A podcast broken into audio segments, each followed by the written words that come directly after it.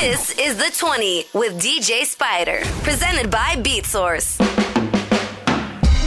What is up, everyone? Welcome to the 20 podcast. I'm your host, DJ Spider. That's right. Our show is brought to you by BeatSource, the music streaming service for DJs that play everything. BeatSource has got all the music you could need for any and every gig, along with expertly curated playlists, songs no other record pools have, custom edits, and so much more. Visit beatsource.com for a free 30 day trial to experiment and see what you can do with this amazing technology. BeatSource link alone is just incredible. Also, you can use the code the20 to get a 60 day free trial. So do that. Let me know what you think. You want to contact me? I'm easily reachable. Hit me, guys. Instagram at DJ Spider, DJ S P I D E R. Send me a direct message. And also, please, if you want to support us, uh, rate and review the podcast on Apple, Spotify, YouTube. We're on every platform. So do that. Help us grow, help us keep going. Um, you know, we can't do this without you guys. It's a community. It's me, DJ Spider. It's the team, Anthony, Vlatz, everyone at Beat Source, and it's you guys, the Beat Sorcerers. That's right. We're all a team, guys. We're all together. Thank you for listening. Um, and I am so lucky to be doing this podcast. I get to meet so many amazing people. I get to learn so much. And today is no different because I've got on today's show one of the most trusted people in the world of YouTube gear reviews, someone that is part of the Beat Source and DJ City family. So I've been asking him to come on here for a minute, so I'm glad we finally did it. His gear reviews for DJ City have been called tips and tricks. They're legendary. Um, my go-to video, you know, when I want to learn about something, or even when I wasn't planning on learning about something and I get sucked into it and he teaches me about a whole thing and then I want to buy some insane video switcher I probably don't need, which happens on today's uh, episode. You'll hear. Um, but not only is he. Uh, Whoa! Well, let, let me let me fill you in though. So he had tips and tricks on DJ City, which now has evolved into the Beat Source shows, two different shows, Beat Source Tech and Beat Source Basics. And the Basics is a tips and tricks type show, and the tech show, pretty self explanatory. He breaks it down on this episode what it is, but super interesting. You got to check the new shows. But not only is he an amazing video presenter, he's also a longtime open format DJ who made a big mark in the streaming game over the past couple years on Twitch. Um, he also breaks down the past probably 30 years of his career and all of the gigs he's done and, and what he's learned over all that time. Super interesting. Um, and on this episode, he breaks down his equipment and his process for his streams, which was crazy interesting to me. I got to go back, rewind, and uh, write this stuff down. Um, we also discussed all types of DJ related things, of course, including DJ AM. He asked me some questions and I was able to tell some stories. We talk about all kinds of other crazy gear from video to audio to, you know, DJ stuff. Um, and I even play him a recording of himself that I heard on another podcast, and I slowed it down to half speed so he could hear what he would sound like if he was super drunk on that podcast, which, you know, leads to some uncontrollable laughter. Uh, we're like crying. I was listening to this by myself, so I had to play it for him, and I think it paid off. I'm so glad we finally got him on the show, so please welcome Mojaxx. The 20 podcast. We've got the man himself, Mojaxx. Give it up. Oh, I don't even know if I have my. Oh my god, that's a scary sound for you. That's that's that.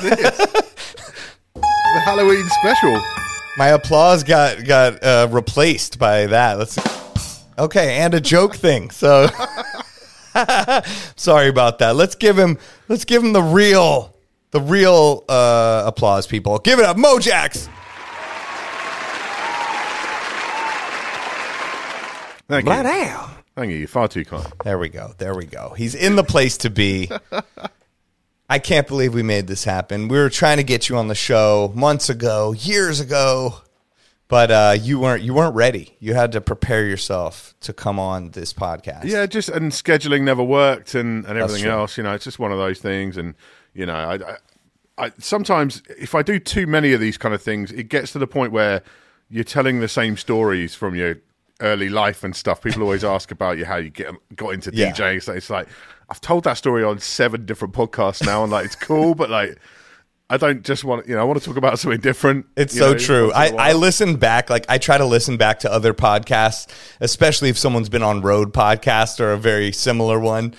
It, it- because I want to like avoid asking the exact same questions or go through that same like you're a tech guy. What was your first turntable? I'm sure you know, or like something that Yeah. I'm sure everybody asks you.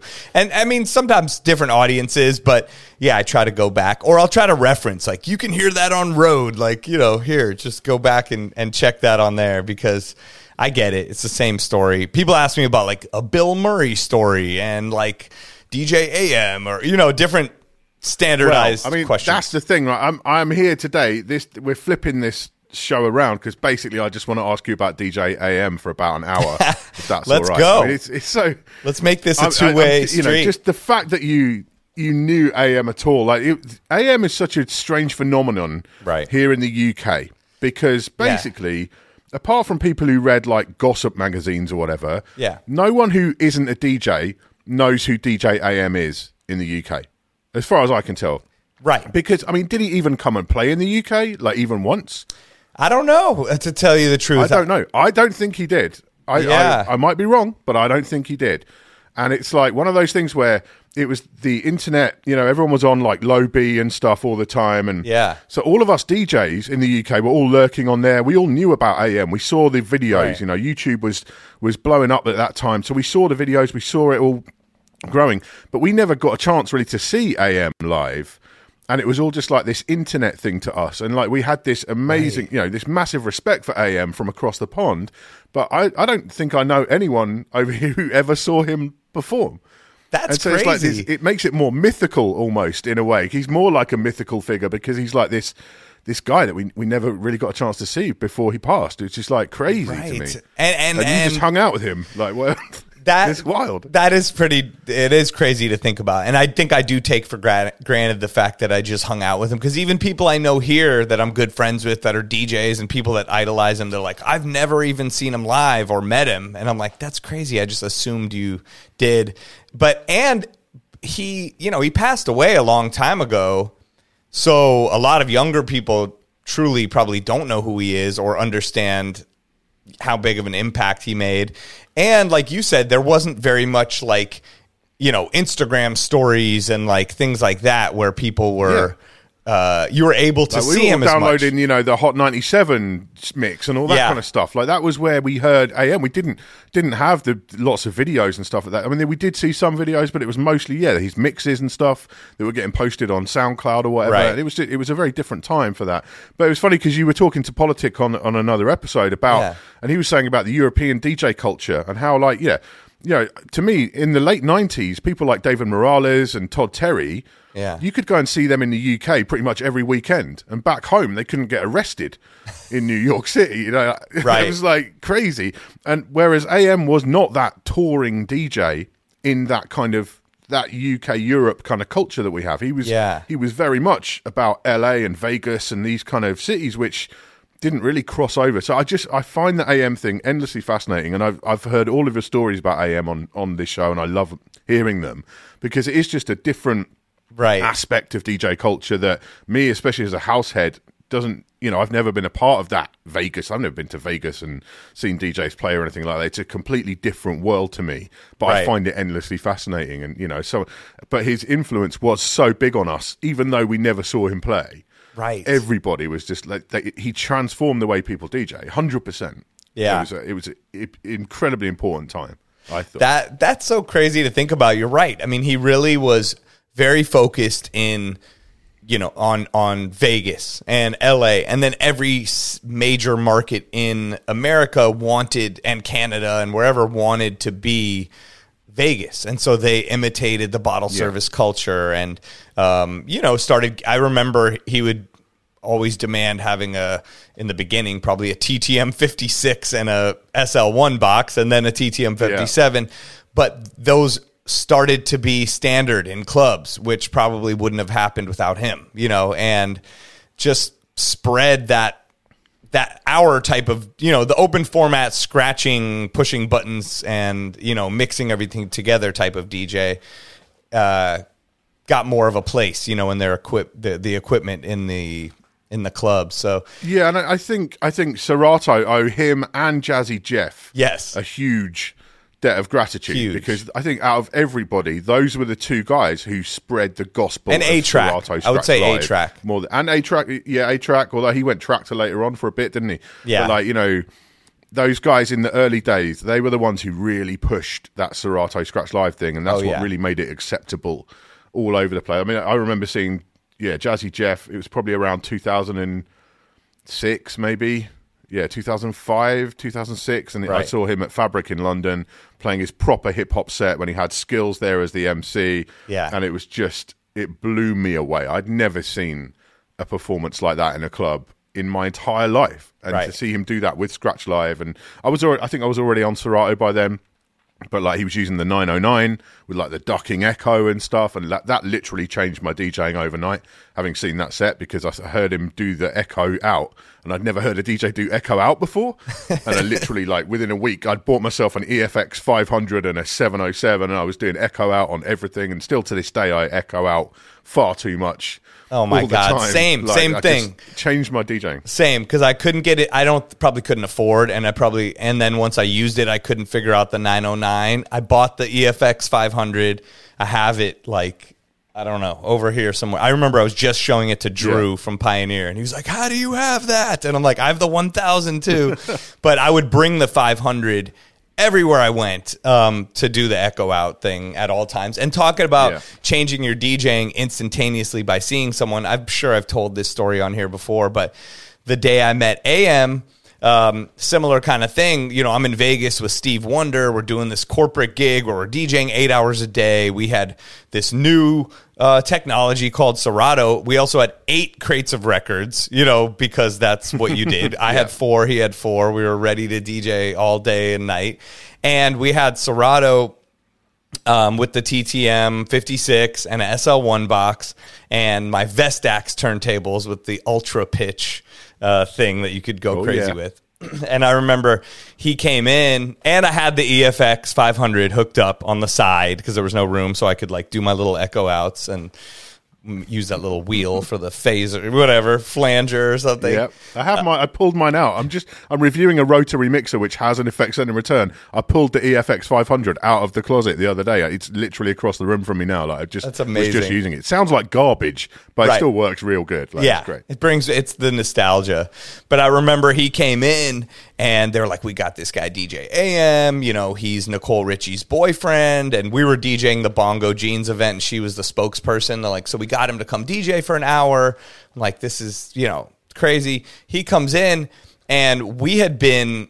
I'd been on Serato, I don't know how long, maybe months, maybe a year, maybe just like a good amount of months. So I wasn't 100% ready, but I had been recording every piece of vinyl in to get my MP3s. You know, if I wasn't ripping the the CDs, and I would record them in side by side. So that's how my MP3s were. It was Right. you know Obie Trice, Oh, wild. you know side A, and then I'd write inside A like clean, dirty instrumental, and then side B like this song and this uh, acapella and like I um and then I used ABS, you know, absolute mode, and I would drop the needle, and that was like, Wild. well, because I thought that's what Oh. Serato was like. It was to imitate vinyl. So, and then if I did doubles, I would drop it on and do the vinyl and do the thing, and I'm like, this is so cool. And then this guy AM comes in.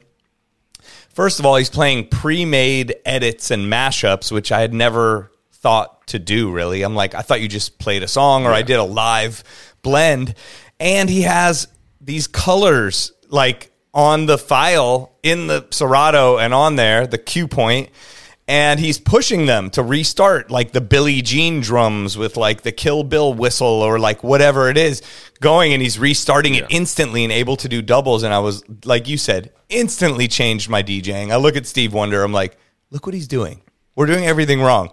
He's using that REL mode. Like I didn't even know what it stood for. So we go back and changed everything, re-edited every MP3 and and and put cue points and you know changed the way I did everything, started making a cappella outs and all these crazy things, and even figured out this weird hack that like I'll still do in Serato where I load the song on the same side that's playing to almost give it like an instant a cappella out type of uh Yeah, yeah. effect. Um, So yeah, that was that was a big change uh, for me too, seeing seeing him, and that was the day I met him. And really, like you said, I'm the luckiest person in the world that I got to go see him DJ, open up for him, hang around him, and just hear him talk. And like my birth. My birthday's right around uh, Christmas. It's like December 22nd. So no one's ever around, especially like I grew up in LA and most everybody in LA is not from LA. So everyone leaves. It's usually just me and a few people. And he would somehow like end up DJing some tiny bar on my birthday for like a few years in a row. It was like the greatest gift I ever could have had in my life. Like he would he would be like, "Where are you guys going?" We're like, "We're going to this place, super low key." He's like, "I'm gonna come do a Miami bass set." I'm like, "All right." He would come spin for an hour, all Miami bass scratching. You know, we're just watching AM, like five of us. I'm like, "This is mind blowing!" Like, I can't believe this. You know. So yeah, being It's being so funny. to like people always say, like, don't meet your heroes. You know what I mean? And that's nonsense because Yeah. actually, all of my heroes have all turned out to be really good people. I You know, I and I think that that's the key in the game, right? In the whole music game or in, in, in any game, those who have longevity, those who actually, you know, carry through and have a good career are those who are just nice people. Because if you're a bit Yep. of a dick, um, you know, pardon my French, no one's going to work with you for very long, right? Do you know what I mean? It's one of those things. You, you, if you're not a nice person in some way, like you're going to fall off. And so, like, yeah, I look at someone like Jazzy Jeff, and I look at the career that he's had, and I've got to hang out with Jazzy Jeff a few times, and like, just a super nice guy. Yeah. you know, like incredibly talented. But the reason, one of the reasons that he's still on top of the game is just because he's an incredibly nice person, and you want to spend time with him, and you want to hang out with him, and that's what gets you booked again. It might, might not get you booked the first time, but it's what will get you booked again if people hang out with you and have a good time and Yeah. enjoy your company.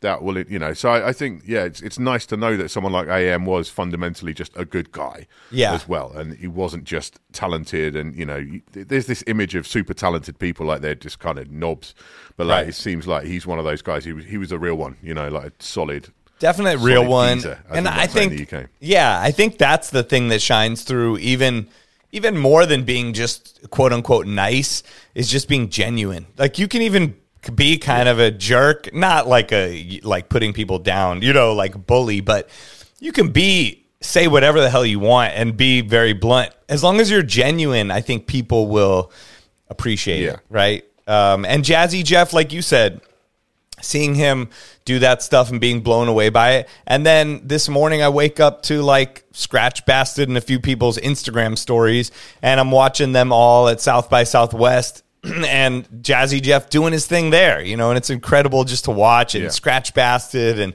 everyone last night. I was like definitely getting a little bit of FOMO like I wish I was out there. Yeah, not ready to go to Texas right now.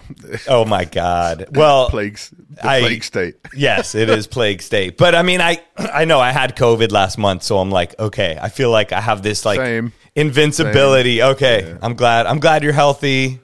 Uh, did your family get three it? shots three shots and then the whole family got it Same. um no one was really ill i had like a snotty nose for three days uh, and that was it so you know but uh, yeah i, I don't I'd Yeah. rather not talk about that because it's just it is depressing. But Yes, yeah, I do course. feel like because I kind of hid away. You know, 2020 we Yeah. all had to hide Same. away. That was the rules. 2021 I still kind of hid away quite a lot. You know, Right. I, I I had opportunities to play places.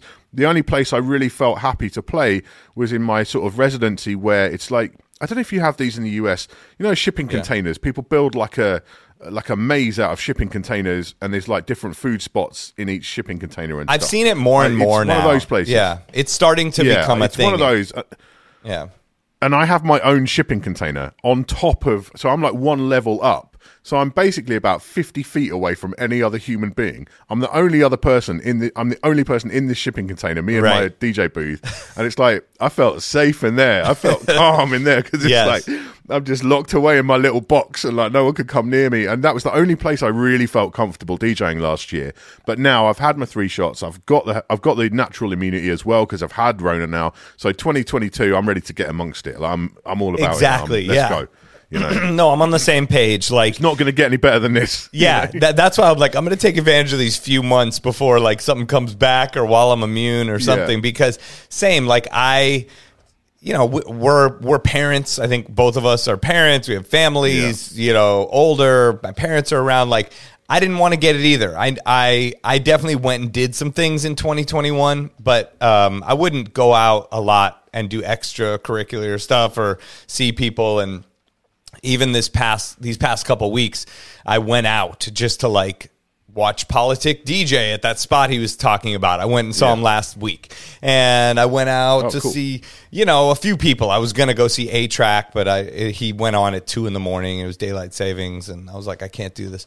Um, my son has like eight a.m. basketball games and stuff, but um, but same. And then everybody I saw was like, I've I've never seen you out. I can't believe you're out. Where have you been? Yeah. And it's same kind of thing. I was just like, I'd rather hide away, do my thing, work on other stuff, and uh, be safe, and then come out when I feel comfortable. So it was around Super Bowl when I started. I went out to my first like big Yeah. party. I saw Politic. I saw Mark Ronson. I saw everybody there, and I'm like, okay, I can sneak back out into the world and. So I would go to South by Southwest if I could, but I'm not going to. Yeah. Um, no. So yes, but it, it looks it looks amazing, and um, you know I think it's it's great to have those. You know, it's it's a tragic loss to not have AM around. I mean, I would love to see just what he was what he would be doing on Twitch. I bet you he would be super into Oh it Oh my god, can you imagine? and doing Yeah. the dopest shit on Twitch. I know it. But it's amazing to have Jazzy Jeff, Scratch Bastid, all these people, and all of these amazing people that we either reconnected with or were reintroduced to through Twitch and were able to um, watch, listen to, and be inspired by. I mean, right before we started recording, I was watching The Gaff up in Canada Oh man, killing it. Yeah, yeah. killing it. Like putting me in a good mood. You know what I mean? Like I'm just like I watched him make an espresso and it was fun for me. Like I'm just like I'm eating a sandwich and preparing for this and and he's like playing afro beats, you know, like old school like type afro beats and then goes in the kitchen and makes an espresso and it was just fun you know? That's the thing about streaming. It's it's so much more than just the music and the music alone would draw me into it but it's i get to know these people and their life and feel the vibes for real and um, uh, it's just such a such a great thing to have you know so at least we have all that inspiration. Twitch is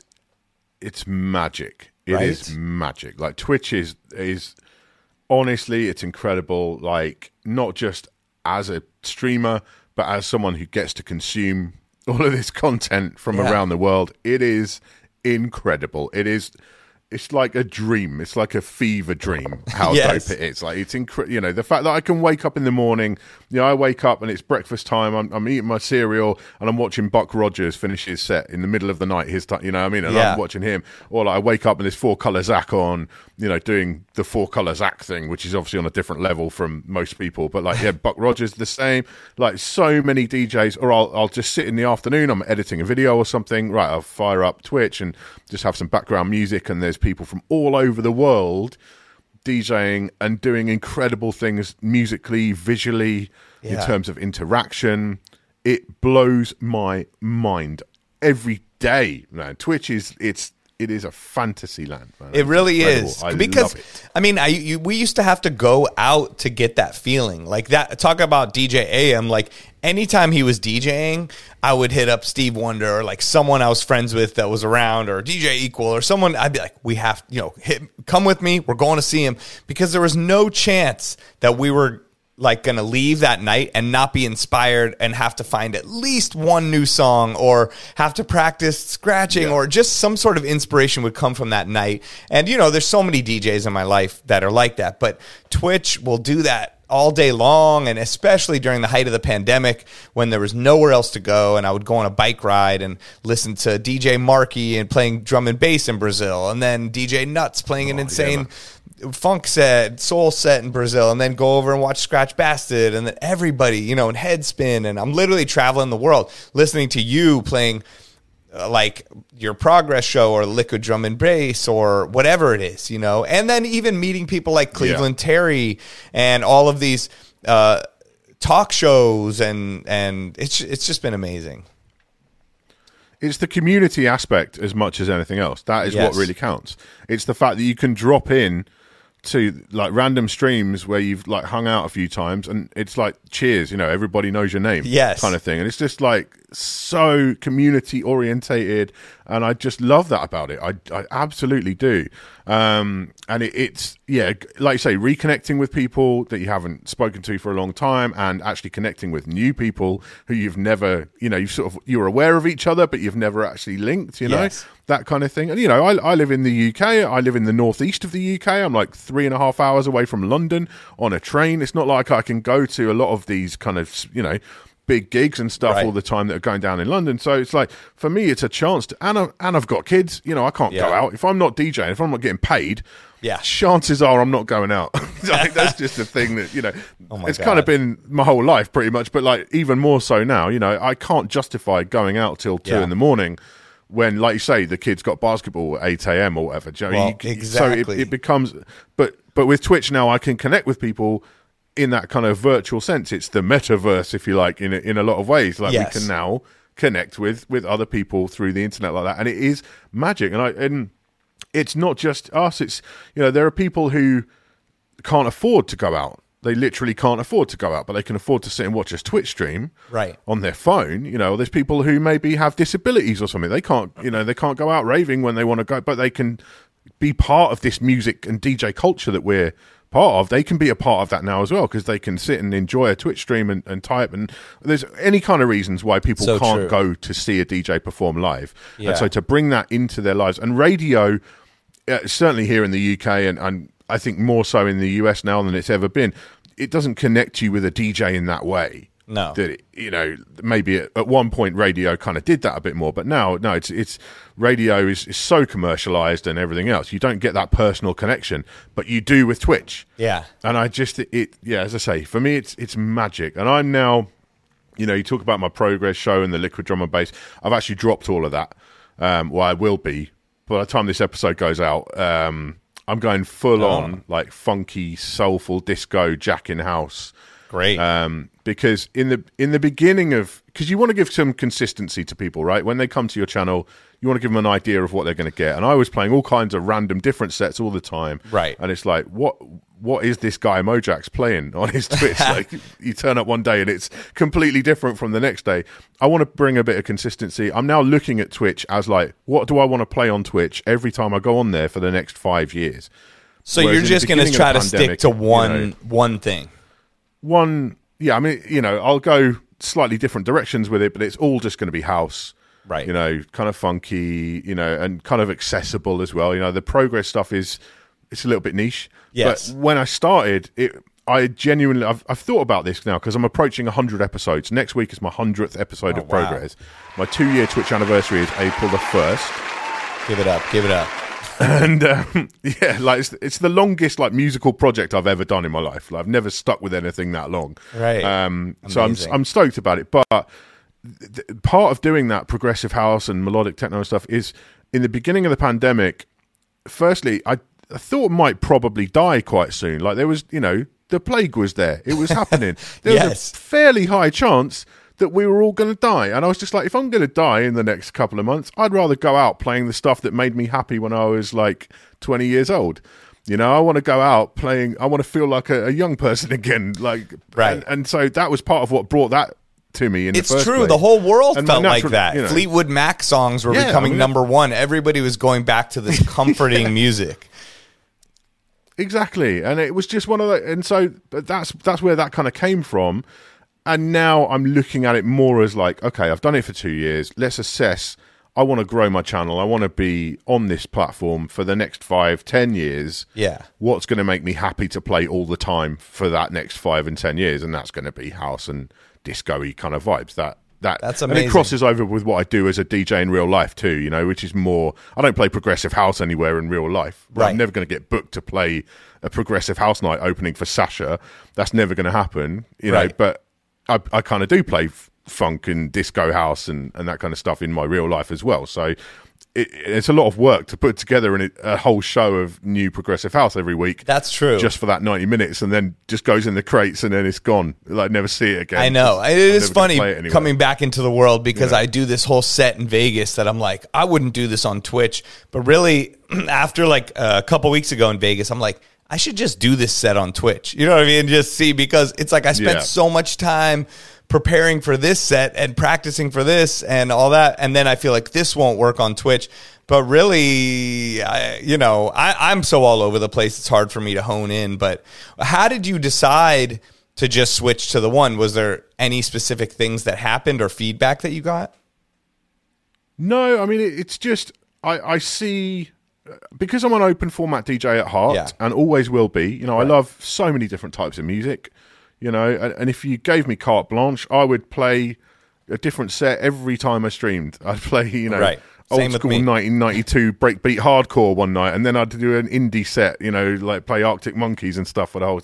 I could play. Yeah, I, that's me as a DJ. I'm, I'm a very open format DJ in my heart and in my soul. Right. And that doesn't really work on Twitch. Like you have to specialize a little bit. And my first love will always be house. That's my, you know, that's what really all, all varieties of houses. That's my jam, really. I love hip hop. I love all, all this other kind of music. But yeah, house is my thing. As a DJ, it's the. I think my body's natural resonant BPM is 125. Like just, I feel good at 125 BPM. Everything feels right in the world. Right. And it's like, yeah. So that I I was just like, yeah, I want to focus on one sound. That would be an amazing like it's- it's image, ju- yeah. like you clicking it to 125, and then the whole world just comes together and the light It shines. does. It happens though, mate. That's how it feels sometimes. Like with the progress stuff, I start off at like 122, and it's like, oh, it's a bit sluggish. And I get up to like 128 sometimes at the end of the show. It's like, oh, this is a bit much. 125 is like my happy place. That's I'm right there in my happy place at 125, which is super weird. And it's it's funny when you DJ it like because I've never been a big practicer. I don't practice at home. I don't mix at home. Right. But doing Twitch, where I'm in this controlled environment. You're more uh, like aware of stuff that you're doing musically. I think. Yeah. I, I don't know. I, I think that's that might be true. It certainly is for me. I think you know, so. because when you're in the crowd, you know, you're rocking a live gig. You, you're you're watching the crowd. You're watching the bar staff. Are they having a good time? You know, is is the mood right? Is the the dance floor rotating properly and all this kind of stuff? And it's Right. like, but when you're in this kind of Twitch zone. You focus a little bit more on, on how the music makes you feel and how it feels to you, and I, I don't know. It feels it's different from other kinds of DJing as well. I think. Oh, totally. Yeah. So, I mean, in the beginning, a lot of streams, I'll be more tired than a normal DJ set. I don't know why. it's like um, you're like so on for the camera or something, or like trying to keep track of so many things at once. Your brain is like, yo, trying to look at the. It's a different kind of adrenaline. Yeah, definitely. It There is. is some uh, because you are getting the feedback from the the the chatters. They are your crowd, but like it's not the same as feeling that energy from the room and the energy of a of a big room, especially the kind of rooms you play. You know, the energy there must be absolutely just incredible to feel that wave of energy coming from a dance floor that big, which I don't generally play stuff like that anymore. That big, my stuff's more kind of chilled vibes and you Right. know, older Well, when it's packed, it is. it don't- I don't is, do the but big rooms. when it's days. not packed, Yeah. it's especially like, oh God, I have to just fill up this room with sound or something. Yeah. Well, that's even more tiring, though, right? I mean, that's Yeah. the thing. It's it, it. There's a whole diff. It's a. It's just a different thing being in your house or, in my case, in the studio. DJing is a very different experience from DJing in a, in a real venue, and you know it's that controlled versus uncontrolled. And I love both. Still, you know, I love to Right. just be out there in the thick of it and and and you know working on slightly dodgy equipment or whatever, and trying to make stuff work, and the sound's not quite right, and that, that's all.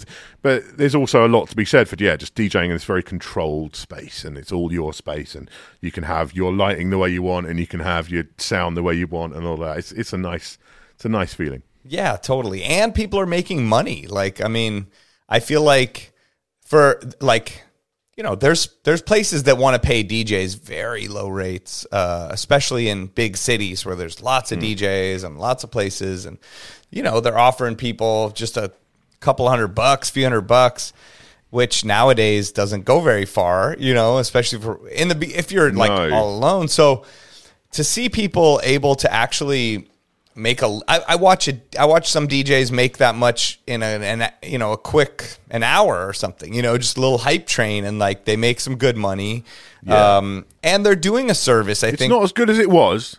I d- you know, there's less money on there than there was because Yes. there's less people overall. But you still, by this point, a lot of us, myself included, have built up a nice community of people who are happy to support you. Right. And you know, so there's not maybe the the amount of cash being flushed around that there was in 2020, but there's still enough to make it worthwhile. Yeah. You know, I think, and that's the thing. It, it's it's not nice to to do.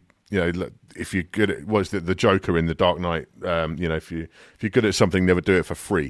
Do you know what I mean? And it's like, yeah, that's true. Like you should, but you don't need. I'm not looking to earn a. a DJ wage for doing my Twitch stream, but it's nice to Right. not do it for nothing. Yeah. You know, like that's not, you know, I, I, I've not made that much out of Twitch, but I've made enough to make it feel like I've not wasted my time. And like, if I told my wife I'd done it for no money at all for the past two years, she'd be like, "What are you doing? Like, stop." you know, so it's kind of there's enough there that I, I could justify what what I'm doing. right But and it's something yeah, you want I, I, mean I don't want to bang on. You know, you're talking about doing it for 10 5 10 more years and being on this platform so obviously it's something that you see as something that could grow and you can grow with it. And and like you mentioned before too the metaverse and the community and all that. Yes that's kind of a buzzword and everyone's using it for their own uh, narrative however they want to do it. But in reality i agree. I feel like twitch and and all of this stuff is the beginnings of what the metaverse you know will be and can be be because we're we're we're we're, we're making these digital clubs or lounges like you're saying and people around Yeah. the world are able to experience this stuff that they had to go out before to do so maybe it's the very beginnings the 2d version of it but um, eventually that will translate into it and so everybody that's working on it now and getting to know it now will be in better shape i think to like yeah. I mean, I'm not convinced that this, you know, future utopia of everyone wearing VR goggles and 3D avatars. I don't. I I personally don't think that's ever going to be a thing. But I think if you want to, what is a metaverse? Twitch is a metaverse right now. It is a universe of, of people that I can go and visit from all over the world, different times of day, different parts of the world, different styles, different things they do. You know, there's cooking stuff, there's music, you know, live musicians, there's gaming, there's so much sport stuff on Twitch. I mean, that I don't follow sports Yeah. at all. It's not my, never has been my thing. But every time I log on, there's like the local, you know, the Tottenham Hotspur official channel for soccer, you know, or that, and they've got like 2,000 people watching and stuff. And it's like, this is yeah we've moved what we're doing here into a new space and it's a virtual space. Twitch is a virtual space. And so yeah forget about your little 3d avatars. This is the metaverse right now. Exactly. this is happening and it, it's so exciting. And I don't I, think- I, hate to bang on Yeah. about it but i'm No, an no. evangelist for this. I- I love twitch. I And I- love I- it. I don't- and You I know, think I that- people on it as well. people are going to go as deep as they want to with with with the VR with all of that. I feel like tech is just like anything else. Some people like going on the internet on their phone. Some people like going on their desktop. Some people want to do the VR thing.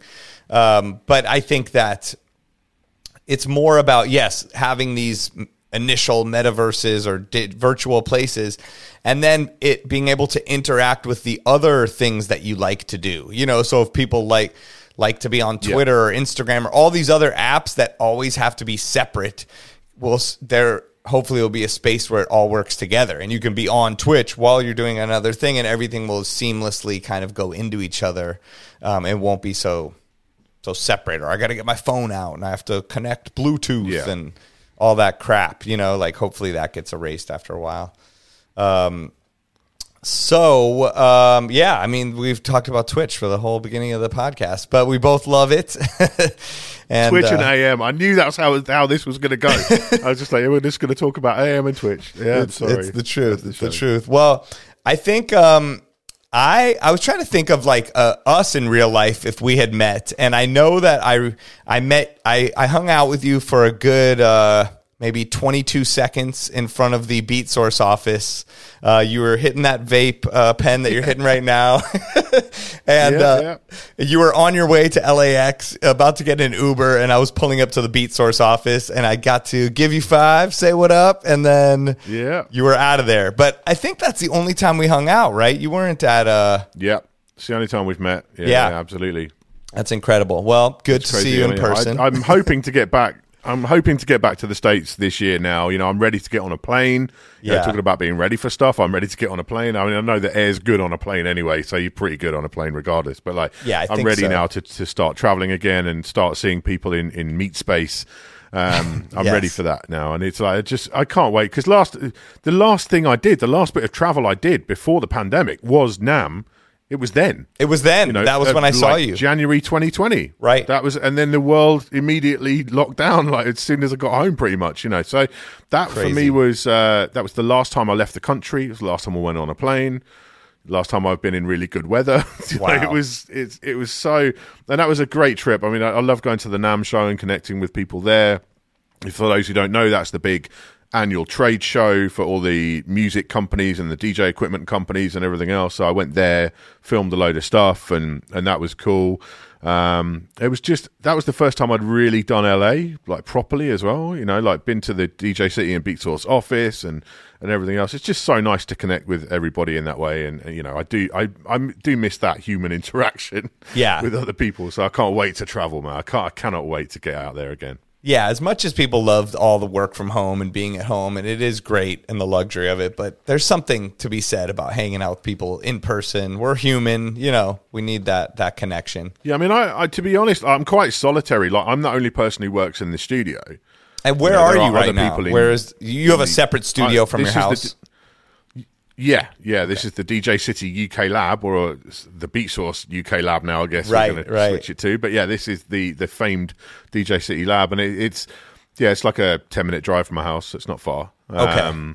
but Got it is it having a dedicated space to work is so important. Um, I know. You know, that was one of the reasons I, I signed up with DJcity in the first place was because Really? they had an office in Newcastle, you know, where I live. Yeah. Um, because like DJcity UK was created by this guy DJ Play. Yes. Who a lot of people might know on the scene. You know, you, you've probably met Play now. But Mm-hmm. like, yeah, there's a, a whole. You know, he he started DJcity UK with you know Quickie and Phenom and the guys. Like he he brought it to the UK. Right. And he's Newcastle born and raised, so he lives here. Um, or he doesn't now. He's moved to Dubai because he's a baller. Um, he's living that. he Dubai lives in Dubai right now. That's playing in the- crazy. I didn't realize that. yeah, yeah, he's just moved there now. Yes, yeah, he's he's he's he he owns a Lamborghini. I don't know if he still does, but he's that kind of person. He's he's a baller. Damn, he's a son. straight up baller. He's That a, he's DJ a. City money yeah, right man. there. So, um, no kids there. No, no kids. I mean, that's his thing. Like, Oh my he's, he- God. he's like living that life. The no kids Once- money. once Yeah, that exactly. Lamborghini looks pretty disparate. Looks pretty distant once you start having kids. It's like, oh yeah, I'm not going to get me a Lambo now. Yeah. Um, people don't realize. But like, yeah, so so it just happened that it happened to be, you know, the office was like five miles from my house, Right. And it was like serendipity. It was like, oh wow, okay. Because prior to that, I'd been like freelancing for DJ Tech Tools and doing my own channel and stuff, and everything there. I had to get my garage. I had my garage, as you would say, and I had all my.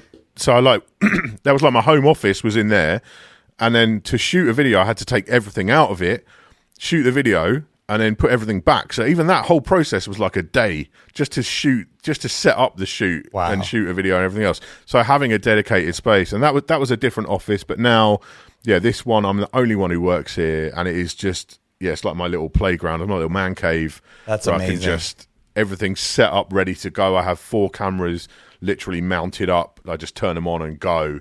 Um, you know, for the streaming side and for the shooting the videos, it's all just here, and it's yeah, it's it, it's so nice to have a dedicated space to work. It really does change what you do. I think in a lot of ways. I'm sure. And, and as far as like you were saying, uh, a little bit more on the streaming side, but also you know we'll pull that into the hardware and the and the series you do in the recording.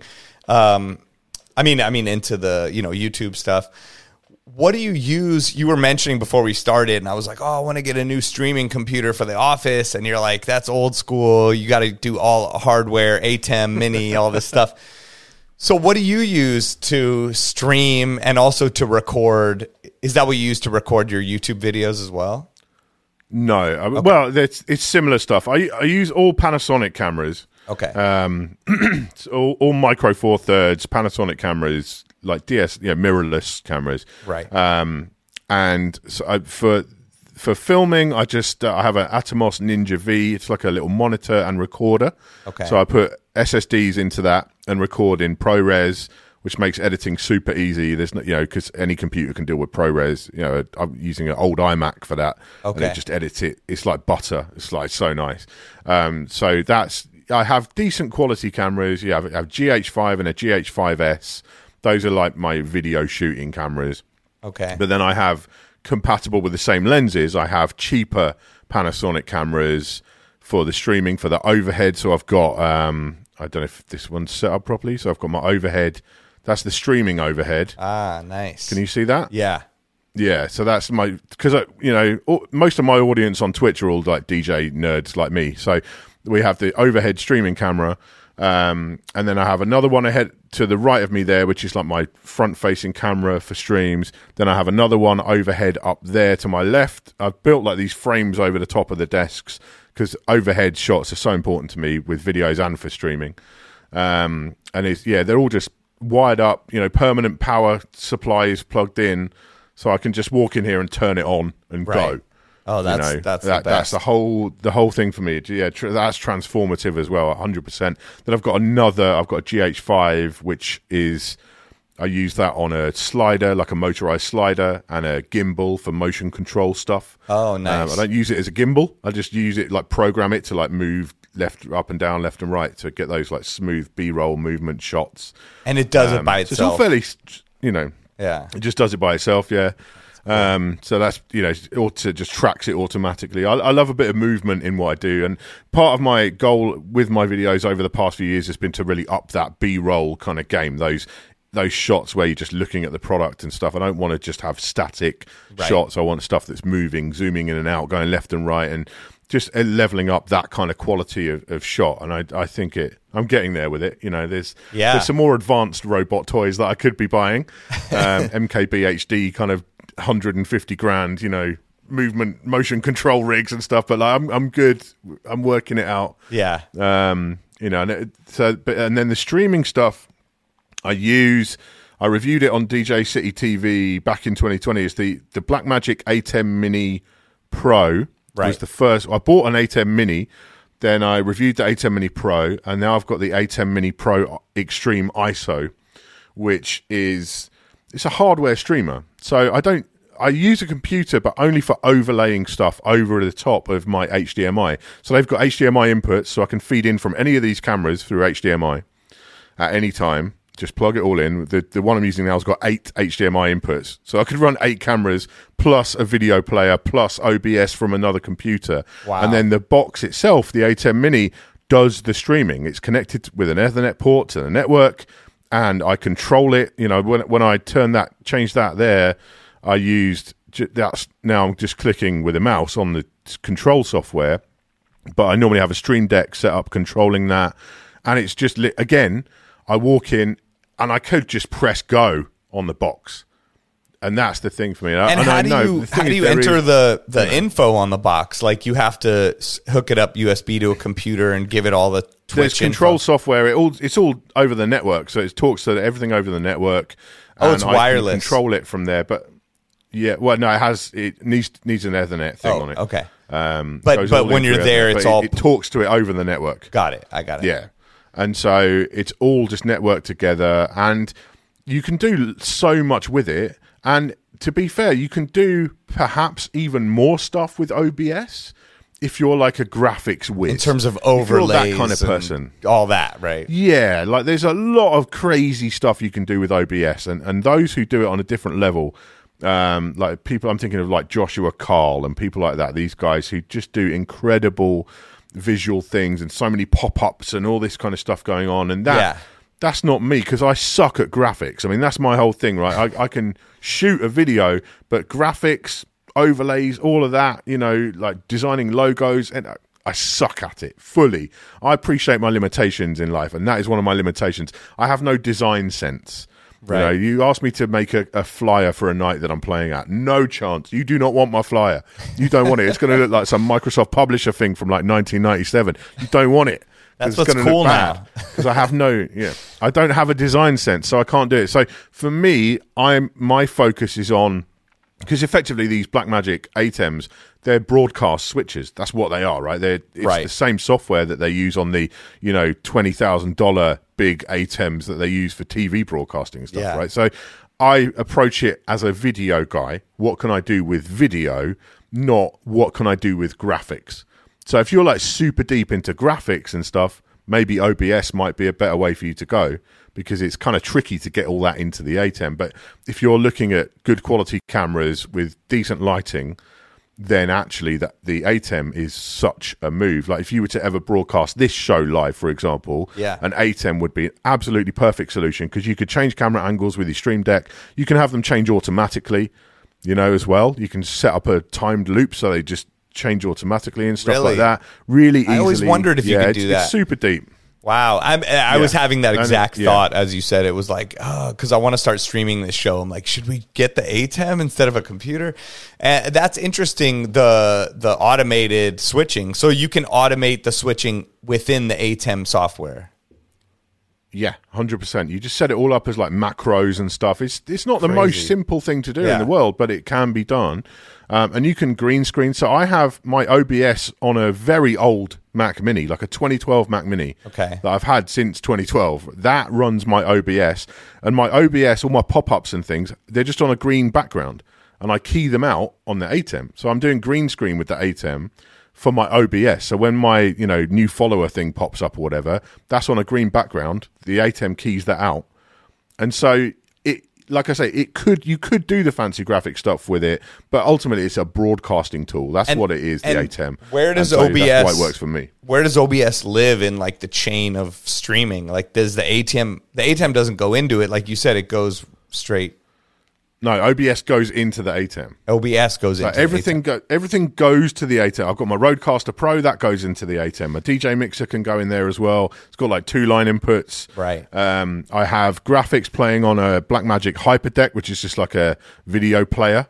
Um, Oh, so I have okay. visuals playing through that, and those I can like overlay and tweak a little bit, or I can just have it cut to them as part of one of my routine, you know, my my timed things that goes on. Got it. Um, it's it's incredibly deep, but yeah, it's not.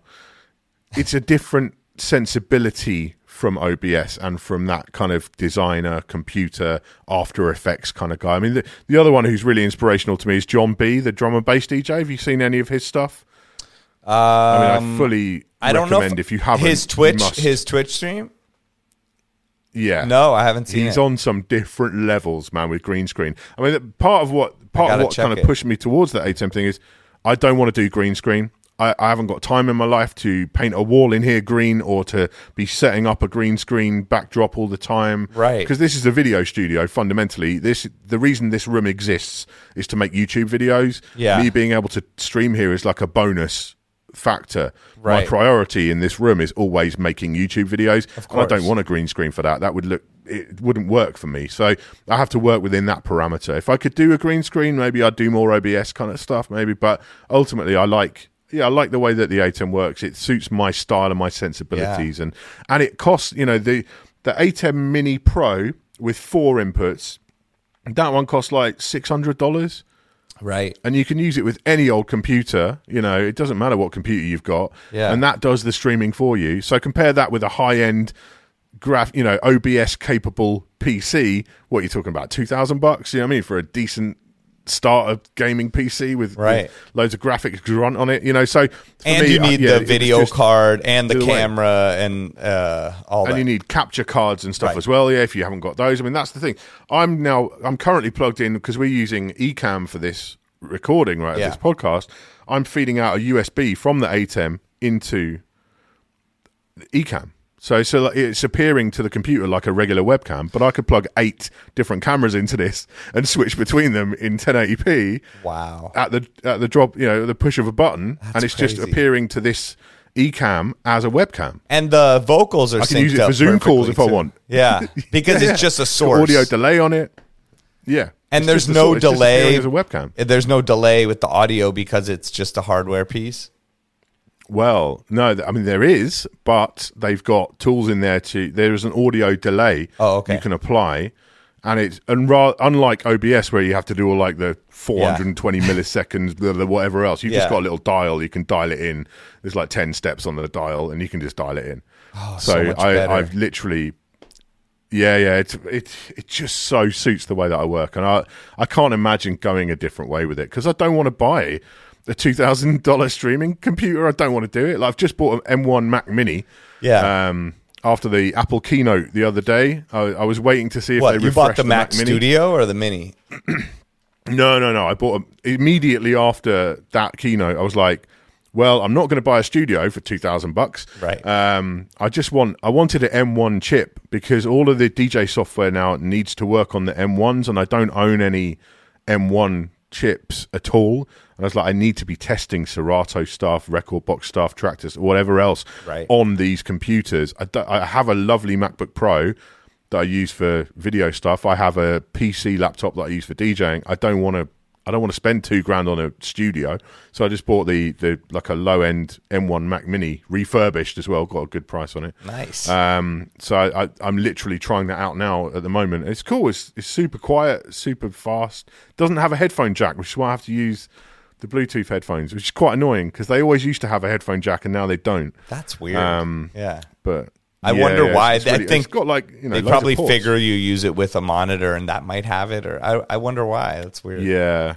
I don't know, but I, I do like the Mac Mini. It's a cool little computer. Like, if anyone wants a desktop machine, I don't think you can go wrong with a Mac Mini. Right. I really don't, because you get a decent monitor for a couple of hundred bucks, and you've got yourself a lovely little desktop. I Yeah. think it's really good. I, as I say, I still have a 2012 one running my stream stuff. Right. You know, and that thing's 10 years old now. It's still kicking. Yeah. Imagine, you know, a 10 year old computer still doing the business. Like that's that's crazy to me. That's why I was always a Mac person. For such. What I, I'm curious. What was the first computer that you used with Serato? Um, I think it was a Mac. It was a MacBook Pro, probably, uh, because I was a PC guy like forever, and I would do. I would use SoundForge, and I would produce, you know, music using like samplers and and keyboards. So I had like a Korg Triton and an MPC, Akai MPC 2000, and all that stuff. And then I would use um like an eight, you know, uh, uh, sound card and go into a PC and I would use Cubase to produce, do all that stuff. I'd use SoundForge to do the editing and all that. And then I remember what was it? Final Scratch came out and um, that. But yeah, I, I guess it must have been a MacBook Pro. I think. I think I bought a computer in order to be able to use either Final Scratch or Serato. I don't even totally remember.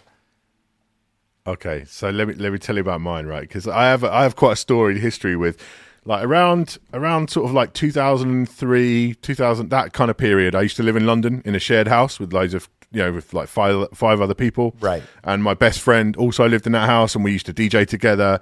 And he was a proper tech nerd, like a full on tech. n- We had we had like two meg ADSL line in the house when everyone else had like dial up still. I mean, we had Right. we had the hardcore like pro. He was he was the guy, right? He knew the tech, Yeah. so he was deep into that. So so we got like Traktor um, before it had any kind of vinyl control. We had Final Scratch one. Then he got Final Scratch two. We had Ms. Pinky, which no one even remembers anymore. That was like an open source kind of one. It was weird, but like came with like pink vinyl. It was half pink and half grey. Um, so yeah, we had all of these things, and then I moved up to Newcastle around 2005, and I started DJing with a computer. And I started off, I was using Traktor.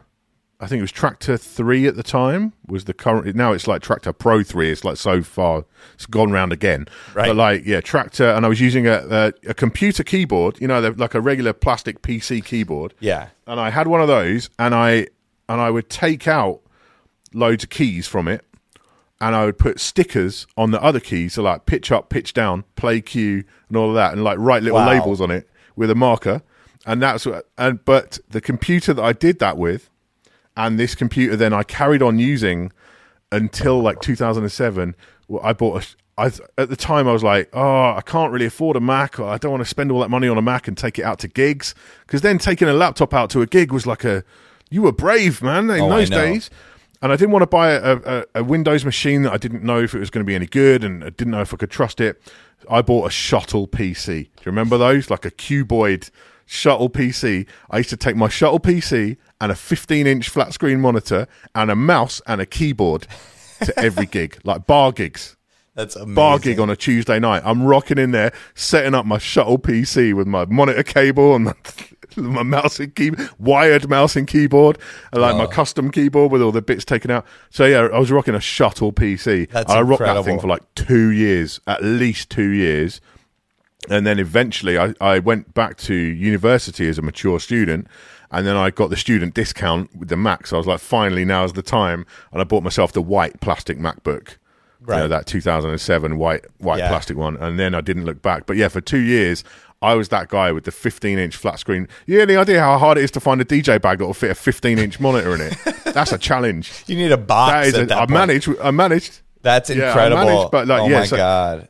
Yeah. So Wow. even in my early days of Serato, probably like the first year of using Serato, I was taking the shuttle PC along with my SL1 and like plugging into turntables and stuff. And it was like I I don't I don't know where that that was the stupidest thing I've ever done as a DJ. I mean, Like, that's that just was a- like that as was a bad DJs, we just did what we had to do. We were like, we're carrying all this shit. Yeah. Like I would have to buy a new car just to be able to fit all the speakers, and it was it was I mean, insane. by you know comparing it with carrying vinyl, it's not actually that bad. You know, Right. fifteen inch monitor sounds like a really dumb thing to carry, but I used to carry like four boxes of vinyl to the. gig, That's why. it's That's why that, you know, rationally we're probably like, as bad. it makes sense. I, I remember seeing Tom LaRock, this DJ in Miami, and I came in and I look. I'm like, "Is that your computer?" And he's like, "Yeah." And it was like the biggest iMac you could get, and he just like would carry it around the whole iMac with the wired mouse and everything. I was like, "What are you Oh, doing?"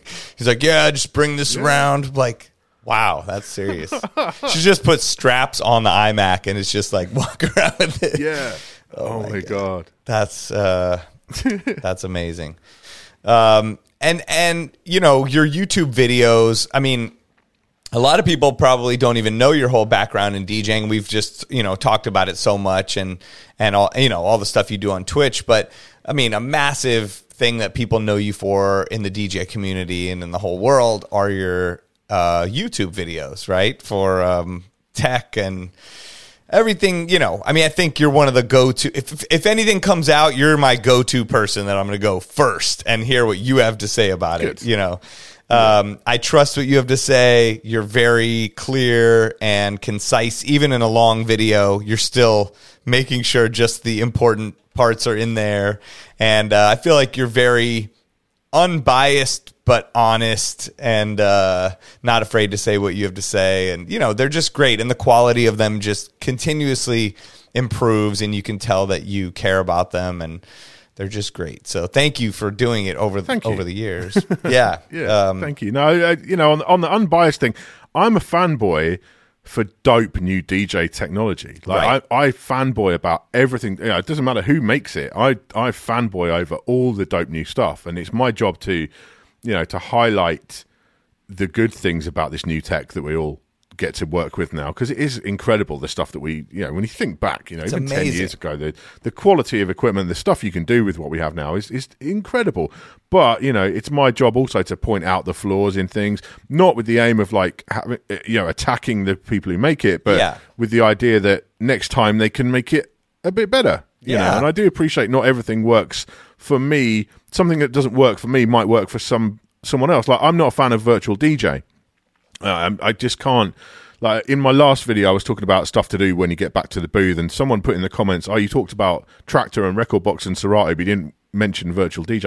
I don't use Virtual DJ. It doesn't. It doesn't work for me. I do appreciate there are thousands of DJs around the planet who use virtual DJ and love it all the time, and it really works for them as DJs. And I totally respect virtual DJ for what it is. Yeah, of I just don't use it. It doesn't really fit my workflow. So it's just one of those things where I have to put myself in the mind of like if I'm reviewing a beginner product, for example, I have to think, you know, if I'm if I was starting out DJing today, you know, would I want to start on this? You know, what what would be uncomfortable out, about this, what wouldn't work for me, and everything else. So it's it's putting yourself into the mindset of different people who might be watching. And, and trying to understand these different perspectives, and I I find that quite valuable as well to have that perspective of of other people and to hear other people's comments on stuff, and that's why all all of us DJ YouTubers all watch each other as well Right. you know, like Cleveland Terry and Nick Spinelli and everyone, you know, I, I, I value their opinions as much as I do my own because they come from different places and different perspectives. And it's people think like we all got beef or something, but we're all friends. Like all of us, we're all friends. We're all homies. We're all tight. Yeah. You know, digital DJ tips, crossfader, all those guys. We're all just tight because we all approach things in a different way. It's very each true. other. And Yeah. I, I find value in their content as well. And, and that's something that's kind of missing from a lot of the time from DJing. I think you know it's, it's, it seems a bit cutthroat in some markets and stuff, and it's like that's that's not the way things should be at all. Yeah. It should be that we're all just growing together, and that's what it's all about. And yeah, Yeah, I think you're a right. rising tide, as they say. You know, Yes, yes. The rising tide lifts all boats. Yeah, exactly. Like you guys are all in the same game and and you all have different perspectives. Like you said, I go and watch all the other people you named, you know, Cleveland Terry and Nick Spinelli and Digital DJ Tips, because they'll all have a different take on it and um, their own sort of, oh, well, you could use it for this, or you know, point out things maybe someone else forgot. Um, and um, but so so how you know i guess how did that start like where where was how, how did you make your first video or how did you think to start doing that and posting that well, see what happened was I. You don't really know about me as a DJ because I was not a successful DJ. I've never been a. I've I've been a working DJ. Like well that's pretty time. Successful a right good- there No, yeah, well, exactly. But I'm, I'm, you know, I was never a known DJ around. You know, I wasn't like notable or you know ha- had any kind of fame or anything like that. I was a working DJ. I was in the trenches. You know, there was a good five year period where I was a full time DJ. That's all I did, and Right. and that was my job, and it was it was great. I loved it. Right, it was brilliant, and it was you know clubs locally, all pretty much in the same city. You know where I live, Newcastle. It was like clubs, bars. I was DJing four, five nights a week earning a pretty good wage, you know, earning a good living, and it was great. But I got to like approaching 40, um, and my daughter was born. This is around 2011. My Okay. daughter was born, and I and I started to realize I can't do this forever. Like I at, at that time, I was still really enjoying what I did, and it was before bottle service and stuff really came through. That kind of killed mainstream for me was Right. bottle service, but that's a that's a different topic. But like, so I was still really enjoying it. But I was at the same time, I was like, I was working for the same venues or the same chain of venues a lot of the time, and I was like, if I fall out with this general manager of this place, I'm down two nights a week. If I fall out with the area manager, I'm down four nights a week. Like I'm I'm I'm basically broke at that point. Yeah. And it was like I need something. I have a family now. I need something a bit more stable, a bit more reliable. And so I went back and did this university course. It was media production. So I knew my way around, you know, editing software and stuff. I mean, we learnt on Avid, and then the like literally the second I finished my university course, they changed everything to Final Cut, and then, so like everything I'd learned was course. immediately out of date. But like, you know, I, but the basics, the fundamentals are there, and I just thought, what can I do? And I thought, well, you know, I'm I'm not bad on camera. I I I'm confident on camera. You know, Yeah. I can even at that point, I was like, I'm confident doing camera. You know, it's not Right. a problem. And I know about this tech stuff because I've always been a DJ tech nerd. You know, Yeah. when I was a teenager, I'd go straight to the back section of DJ magazine and like look at the tech section and go look at all the adverts. And yeah, that was like I was always a tech nerd. Yeah. So I was like, yeah, I'll do that. And I, I used to work for a, a mail a mail order retailer, Decks.co.uk, back in when I lived in London. Still had friends there at that time. Sadly, that's now defunct. But yeah, RIP Decks.co.uk. Um, and they so they sent me through this new Traktor controller thing that had just come out, and I did a like a little demo video, shot it on my phone. Um, iPhone probably a 3GS at that point, I should think, or something like that. You know, it was wow, crazy. Um, and then just started doing stuff from there and doing little yeah walkthroughs of products and you know I've got some coverage from DJWORX so big up to DJWORX you know Mark over there gave me my first kind of bit of coverage on his page which brought people to that video or the next video I think it was that I did a review of DJ on the iPad and it just kind of went from and then started reaching out to people in the industry and gradually just built it up organically a fair bit Yeah. and then yeah DJ Tech Tools came along and and I don't know if I asked them or if they came to me. I'm not. I think I probably asked them if they had any, if they needed anyone to make videos, and so I started doing freelance for them for about a year. Um, so it was a year of doing my own stuff, then a year of DJ Tech Tools, and then DJcity came knocking, and Styles came, and that was that was it. Then I was DJcity ever since. So 2015. Wow. Um, yeah, 2015 was the the beginning of 2015. So it's been seven years now with DJcity, 300 and something videos. Um, and yeah, and I just I just found it natural, and I, I was learning and copying from guys like Digital DJ Tips at that point. Um, and I always I always have to pay tribute to Kareem from DJBooth.net. He was out there doing those videos back in those days as well. He was a big inspiration. He's just given up doing the videos now. He's like he's a engineer, uh, IT engineer or something. So he's probably making bank doing that instead. So he's given up the YouTube. But like, yeah, it, it's always there, there were some good channels then, and DJ Tech Tools as well was was cool then as well. But yeah, to to have done so much now with DJcity and now rebranded it to Beatsource and just to kind of freshen it up, you know. Yeah, now it's the same gone graphics from right. for seven years. I You know. what I mean? crazy. It's it didn't wild. feel it didn't feel stale at all though. I mean the the cool thing is that you were constantly bringing out new, exciting, innovative products and talking about them and the details of it. So I don't think people are focused on like, damn, he has the same graphic. But I do think it looks amazing Well, yeah, now. but yeah, there is always new stuff to talk about. But it, and but like I say, I'm not a graphics guy. I couldn't do that myself. Yeah. And now we're working with this like bigger team at BeatSource, and we've got access to a lot of new and different kind of uh, resources that I can call upon to get you know new graphics and stuff and it, I'm, i don't feel like i'm putting someone out you know by asking for this kind of stuff it's a much bigger Right. team that we're dealing with so i just thought yeah this is the opportunity and Beatsource you know DJcity's not going away don't you know don't get me wrong that's not going away anytime soon Of course. but like for me Beatsource does feel like the future and it's a tech show so i naturally if i'm going to do any kind of rebrand now is the time. Let's rebrand it to Beatsource. That's how I looked at it. So that was the start of this year that we did that. And then the first video was the Rev 7 review, which obviously I knew was going to do big numbers. I had that early on. knew So. I knew we Yeah. kind of planned it around that, you know, to, to drop at the same time. And it was just like, yeah, now's the time. We're going to move forward 2022. New look, new graphics, slight tweak to the format a little bit, not too much because, you know, I was kind of happy with what I was doing. And Right. uh, if, it, know, if it's not broken, it's always evolving. Don't fix it. you know. Yeah, exactly. But Yeah. no, I think it looks great. And now it's called Beatsource Tech and Beatsource Basics, right? Is there two? Yeah, so there's two two different shows basically. Beatsource Tech is always going to be the nerdy stuff, the reviews and so on, which I really am into. And then Beatsource Basics is more about tips because the irony is, of course, that you know DJcity tips and tricks was what it was called. I probably out of 300 videos, I probably only did about 30 that had any kind of tips and tricks in them because that's not my it's not where I feel most comfortable. To Right, be honest, you know, my right. cu- my happy place is like 125 BPM and talking about a new DJ controller. That's my happy place. Yeah. uh, talking about a DJ controller at 125 BPM, I'm there. I'm good. Um, so like that was yeah, I, but I, I want to do Beatsource Basics. I do want to because apart from anything else, I think with Beatsource we are reaching out to a slightly different audience than we were. You know, like DJcity Yes. was always about no one, no one who's not a professional DJ is subscribed to DJcity. Yes. Nobody. Like it's not even allowed. Like you can't do that, right? Right. So like, you know, the whole thing was now with Beatsource, we are ex- we're speaking to a bigger audience.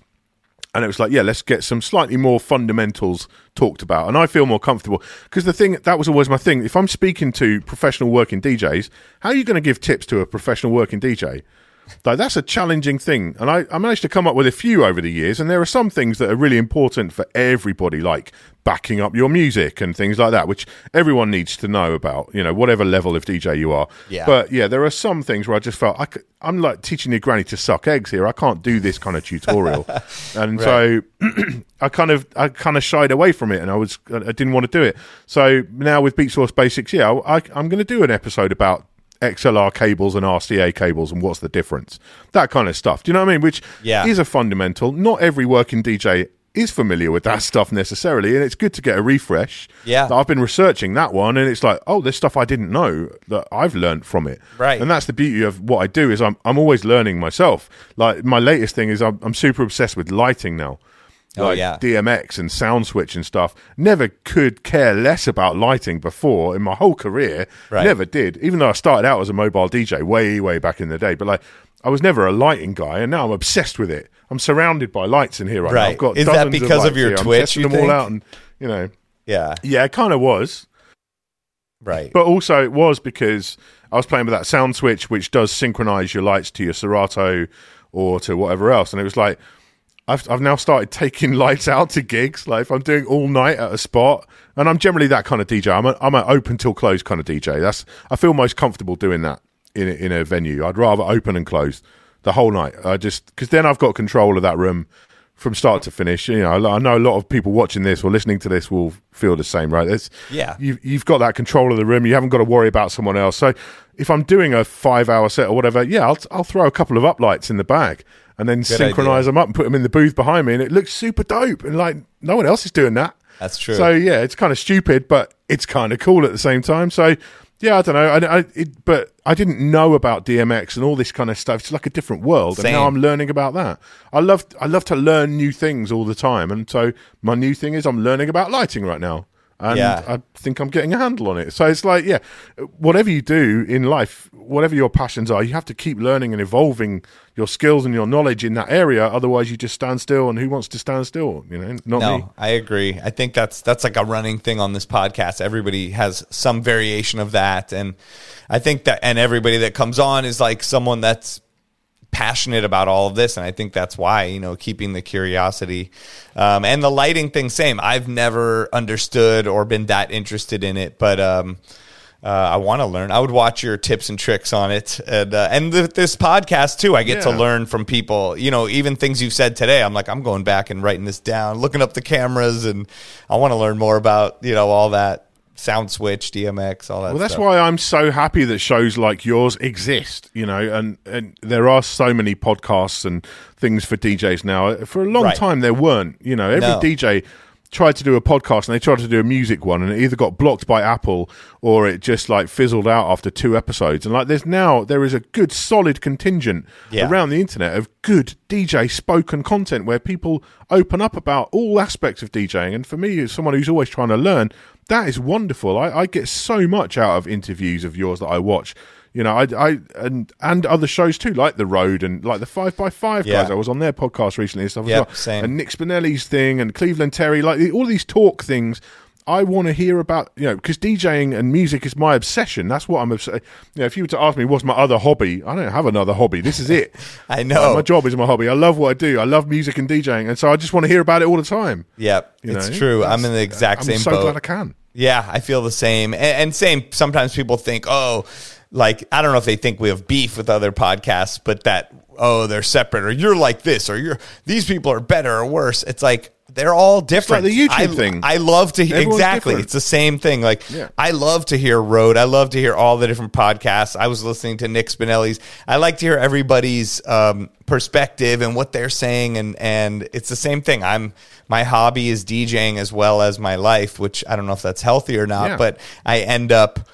uh, being constant, you know, that's why Twitch was so huge, especially during the height of the pandemic. I was like obsessed because I'm like, I'm watching everyone, I'm listening, you know, and all this stuff. So, uh, same, same kind of thing. And, um, you know, I'm glad that you, you've updated the shows and, and like you said, like, I, you know, we were talking about it earlier. It's not just like a plug for Beatsource. Like, I would sign up for Beatsource Link and Beatport Link and stuff, even if I wasn't doing the show or associated with them, because I just love new technology, having the ability to bring new things into my uh, world and my library. And pe- some people say to me, "Oh, I." I don't know if I could switch over. And I'm like, I didn't switch over. I just click Beatsource on or Beatport on, and it's a massive, amazing thing in my library, even if it's just for research of to see what's on the 20 playlist or what's on the hip hop playlist. And then I go to Vegas and I do my own set from it and don't use it. Or sometimes I do use it, but I can you know, it's like a chef with like a whole new like thing that in their kitchen or something. Like I have a new tool. For me, like, yeah, for me, I mean, I can honestly say, hand on my heart, if I didn't work for Beatsource, I would pay for Beatsource and Beatport Link both every month.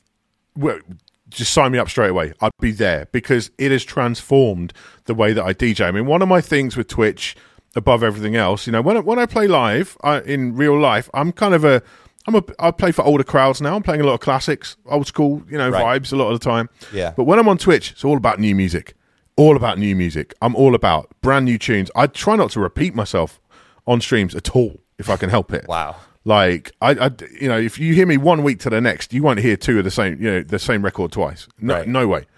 It like my my progress show is all brand new releases. Everything that I play on that show has been released in the past seven days. Oh you know, wow, and like crazy. I started off doing that show pre Beatport Link, and that was costing me like 40, 50 bucks a show just Yeah. to get the tunes for each show Wow. because it was all brand new. Now I get it all on Beatport Link, Beatsource Link for the you know. There's so much like you have to dig for it, but there's so much like soulful house and funky house, quantized recordings and stuff on there. It's wonderful. And for my real life gigs, that's where Beatsource really comes in because we've got like there's certain genres that I didn't really know that much about, like yacht rock, for example. Yacht Okay. rock was never really a term here in the UK. like, it, you know, we, we had a lot of the records, but it was never like a, a collective term. Yacht rock was we you know just wasn't so much a thing. Got so it. I'm going in the yacht rock playlist and I'm playing that at my food spot gigs and living the dream with that stuff because it's like, oh, I know these records, but uh, they're recontextualizing this yacht rock thing all of a sudden. Yeah. And so for me, as someone who loves so much music, to have access to all of the music is life changing to me. And you know, the offline locker, I mean, that is still essential. A lot of the gigs that I play don't have good Wi-Fi. There's a couple that do, and I'm just like logged in and we're all good. There's a couple where I don't have Wi-Fi at all. So a thousand tracks offline, that's enough for me for any gig that I do. A thousand tracks. And that, like you say, it's in conjunction with your existing collection. Because Yeah. all of us as DJs, whatever level you're at, you've got your, your secret weapons. We all got our little secret weapons in there. We've got some random like Seraphim remix from 2010 that we still keep in the back pocket ready to drop. Or, you know, I've got like a DJ from when Cro- Crooklyn Clan was a thing back in the day. Of you know, we've all got a, a, a few things from, or from the Bloghouse times. Yeah. That, that sneaky like free download that you got off SoundCloud and it disappeared straight after. We've all got all these tracks in our library and these secret weapons, you know, especially when you get to be a, an older kind of DJ, you've got those in there. And I'm never going to give those up. They're still there. You just play them alongside the other stuff, whether it's brand new releases or whether it's stuff that you're discovering for the first time, you know. And I, I I'll be honest, I put my hands up. I was late to Spotify. Like I was one of those DJs. I was like, I got my collection. I don't. I got my MP3s that I've transferred with using iTunes to my phone. I don't need this Spotify nonsense. I don't need this. And then it took me a couple of years, and I was like, oh, oh, I can have all the mu, all the mu- what, all the music. Uh, yeah, it's, and like it's just like too good to be true. it takes a minute. It Yeah. takes a minute to get your head around it. It really does. And like It once really you get your does. head around it, You're right. it just it it blows me away. Like I love having access because uh, you know I to be honest, like I'm I'm so blessed now. Like for many years, I I couldn't get any promo mailing list stuff. You know, vinyl CDs or you know even MP3s for a long time. I'm pretty blessed now. I get sent a lot of stuff. I get sent a lot of stuff. I probably get like forty or fifty promos a week these days. You know, and a lot of it is. You know, because it's housey stuff, which generally quite promoted quite heavily to DJs Yes. and stuff. Right. But I'm blessed to get that, and I love it. I find myself barely logging into like Inflyte and Fatdrop and stuff to get these promos because same. I just get it off Beatport or Beatsource Link. Right. It's just like I can't. It's easier to go on there and get it than it is to go on and download through the thing, and it goes in your Dropbox, and you have to tag it and da da da da. da, All this, like I half the time now, I just don't bother. I'll just like wait till it comes out and get it on Yeah. on Link instead. Right. and it's like or just you having know, those I- curated, like, I don't, you know, don't do that many Oh. weddings, but, or if I have to do specific things like, yo, Nick Spinelli just put together all those wedding playlists, or there's different Yeah. people, D. James, you know, that are experts in their field that you can trust. Um, and I mean, then- this is my thing now. Is I'm not I'm not like a mainstream bottle service kind of DJ anymore. Right. I, I did that, you know, quite a bit of that, and I was very, you know, I've always been an open format mainstream kind of guy. Yeah. But now I don't do that kind of spot. I'm playing food spots, chilled out vibes, older crowds. But sometimes, if I'm on my travels or if I'm covering for a friend or something, I need to go and do a bottle service bougie kind of spot. I have not got a clue what to play anymore. I don't know what's popping. I don't know about your Cardi B's and your whatever's. I don't know about any of that, man. I've not got a clue, but I know I can log on to BeatSource and hit up the playlist and get that get that in my library and offline locker, and I'm good. Yeah. Afro beats like Afro beats is so big in the UK. I'm sure. it's the biggest sound right now. I know nothing about Afro beats. Can't I can't fr- I'm not going to pretend like I know about Afro beats. Right. But D James knows about Afro beats. Yeah, So I'm good because I got his playlist Yeah. in my in my Serato. I'm good. You know what I mean? And it's like that is it is it's liberating. It is inc- it's just you have to switch your mind into that mindset of I have access to all of this stuff.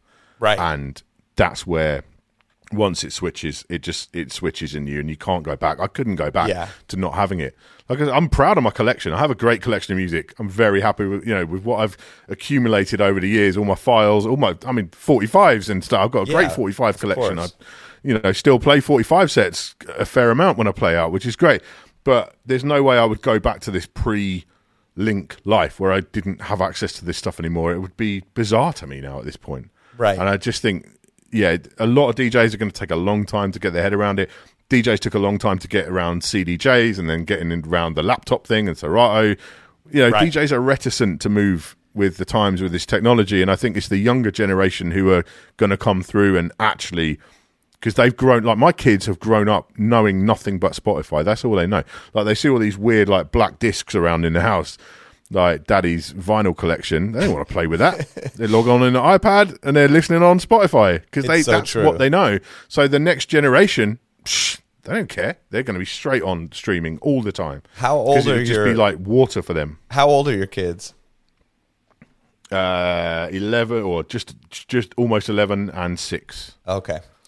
Yeah, So, I mean, yeah, I mean, like my daughter, I bought my first iPad a couple of months after my daughter was born in 2011. Like, you know, that was my first iPad. I got the iPad too. So she has grown up in a in a world where there's been an iPad, there's been a tablet in so her true. life. My son, since she was a tiny baby, and you know, yeah, same same kind of thing and um and and like you said that there's like or or in my son's class like I'll have other dads like my kid has this controller but how do I get the music onto it you know and I'll be like well yeah. And they're like can you hook me up and I'm like no I mean I technically could but really you just sign up for a service you know and that's when I can show them Yeah. because if exactly like if I was a father of someone that wanted to become a DJ, you don't want to buy here's 50 bucks, go get this many songs, like just sign up for a service that they have access to Go buy there. four records from the store. Right. Like, do you know what Exactly. Oh my god! Imagine those days. Yeah, so oh exactly Oh, you're you're sort of that. catering Yeah. to another world of DJs as well as giving the opportunity for the the more established DJs to figure out a way to utilize this new technology.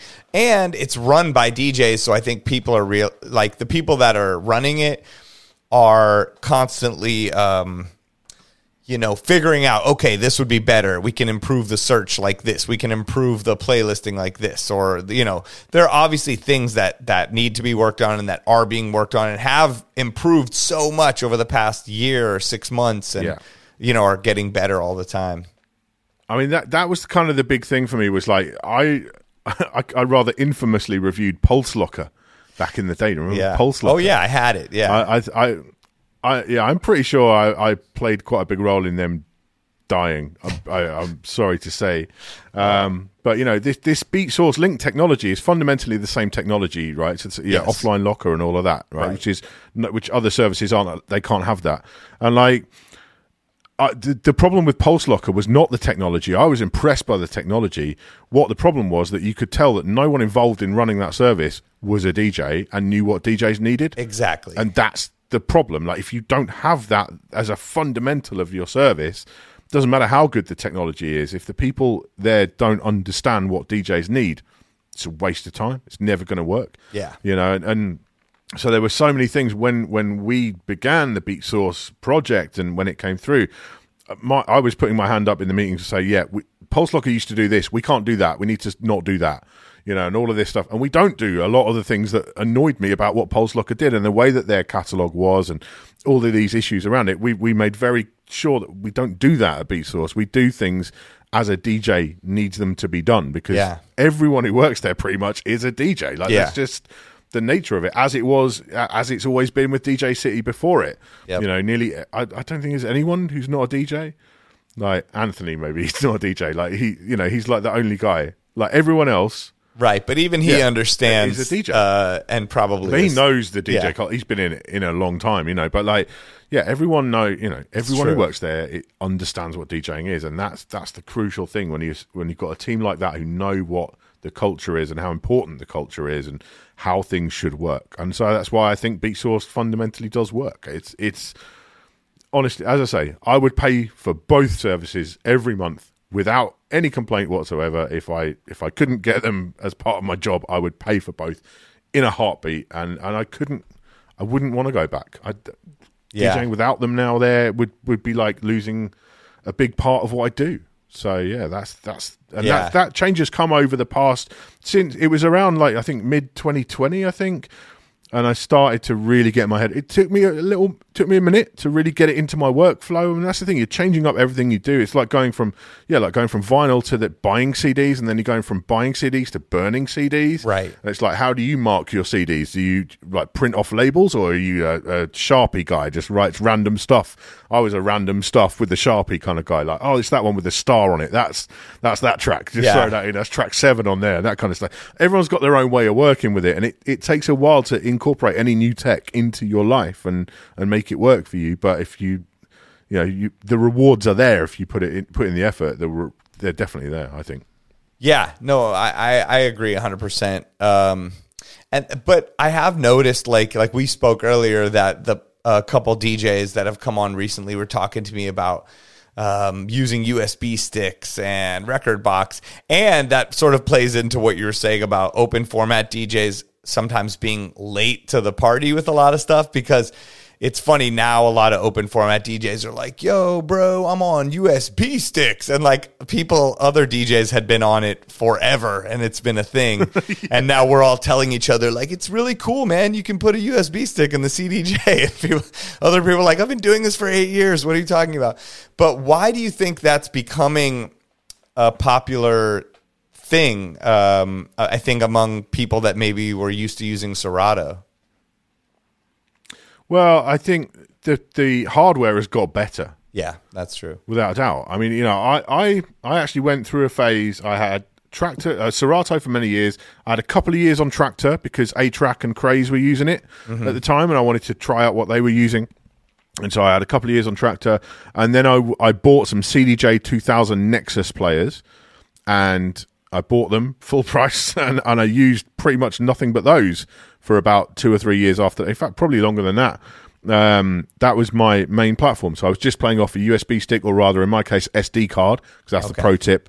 SD cards are the way forward because no no one can steal them out the top. Right. USB stick, someone could just walk past and rip it out. SD card, you have to open the little door, and it's all the whole thing. So SD card is the way forward. That's true. Um, I used How to have come? a Why is USB gig the the standard though? It seems like no one does that. because not not every player has an SD card slot. Only the two thousands and three thousands. Ah, So if you have like XDJ one thousands or something, they don't have an, an SD card slot. And it's just that people don't really know that it's an option. I think a lot of the time they don't understand why you'd want to use it, but it's, it's just as It's, fast. it's easier. sometimes not that a not that And a USB. away. Yeah, and not that a USB is so huge to carry around, but the SD card's even easier.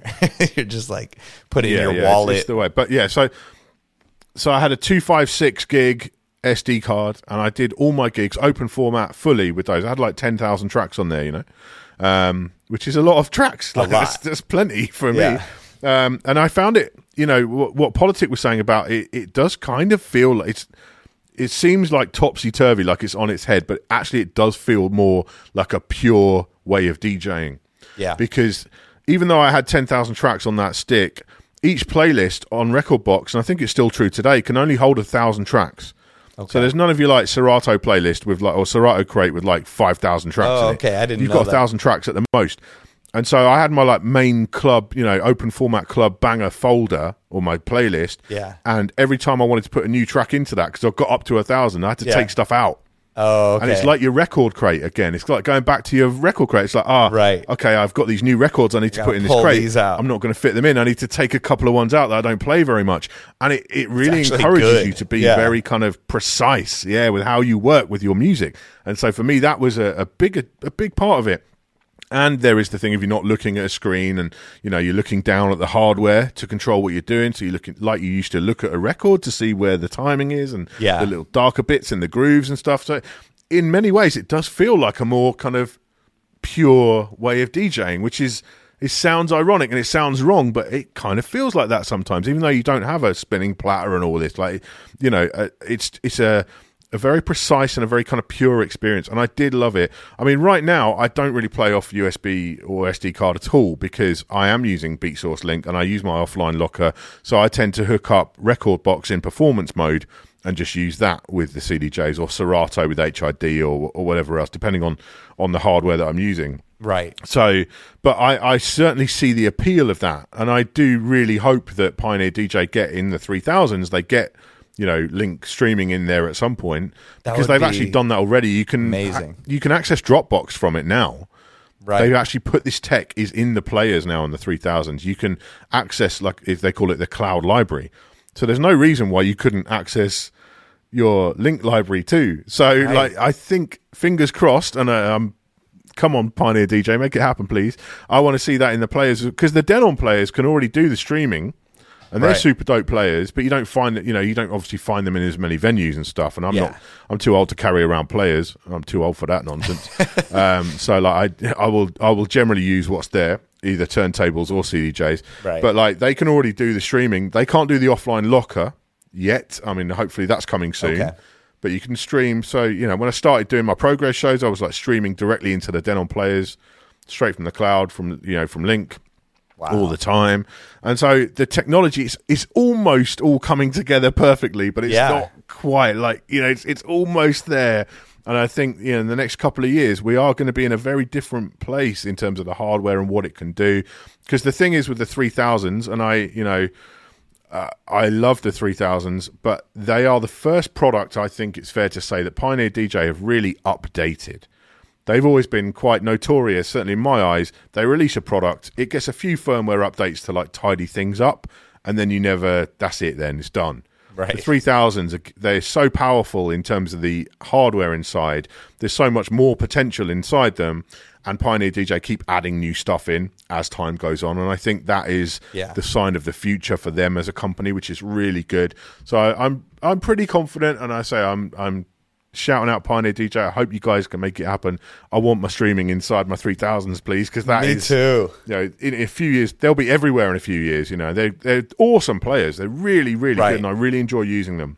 Yeah. It's just right now to get what I need to do, I have to plug in a laptop, and it's almost like a step backwards for me because I have to plug in a laptop. But I will do that because I want my link. I have to have my link. I, need my link. I Can't need go my back to link. not having link. Yeah, exactly. No, that would be know. amazing, and and I do think it's it's um, showing where Pioneer's going because if you think about just the updated three thousands and the Rev Seven alone, those two things show Hmm. they're listening to people and really trying to push Oh, totally. things forward. Yeah, yeah. yeah. Um, and, I, and I must say, you know, most of the time now on my gigs, I'm quite blessed. Like here in the UK, CDJs have been the standard club or bar equipment for 20 years now. Since the 1000s, they've been the standard fitting. Yeah. You don't really see turntables, but the kind of spots that I play now, we do have turntables in those spots. And so I've spent most of my time in recent couple, you know, the past sort of three or so years, um, pre-pandemic as well, has been with Serato and Phase because Phase has been another transformative product for me I as well. it. I love I love Phase. it. I love Fully sucked when it came out. It sucked so hard. It was garbage. I think It I missed terrible. I missed the But- sucking part or Oh. something. I waited a bit to get it. so So lucky. when I got it, it worked pretty flawlessly, and then only got better from there. Um, so I I'm a Yeah, I- I, I- love Phase. I don't even think about it anymore. I don't think. I just plug it in and go. I don't take needles with me anymore. I No. just take my phase, plug it in, and go. And it never even crosses my mind the fact that it might not work because it always works. And that to me, I, you know, I've Yeah. always loved Serato and turntables. For me, there's still something really special about that. Right. You know, so it, I'll generally, you know, a lot of my gigs, I'll take out a, a mixer, be it an S9, S11, maybe a Rain.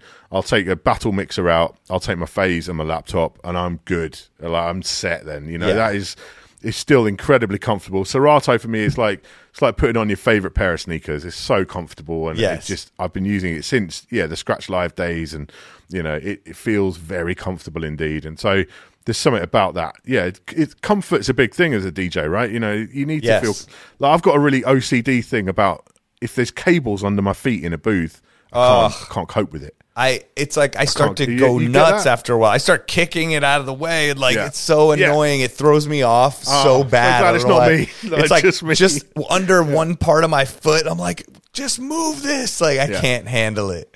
Um, yeah, yeah, same. comfort such a big thing man and i find that really yeah this, so so for me yeah like an s9 or an s11 turntables and serato i'm i'm just like sitting in a in a nice cushion i'm there Yeah. I'm, I'm good like i feel i feel calm i feel relaxed i'm ready to rock like that that for me and like the rev 7 though is you know magic magic Oh piece God. of kit they've they've taken it back now i'm hoping i can get it back again like they took it back i was almost in tears when they took it back i was like i don't I don't, I don't want it to go. Like, God, I haven't miss gotten one into day. my house yet. I'm like, I need, I need to get this thing. I've used it uh, at you know Pioneer, but I haven't, uh, haven't gotten one at home yet. Well, there aren't any like. I know. they can't sell them to people right now. They can't get them. and- I don't need it. I mean, it. this is something that people.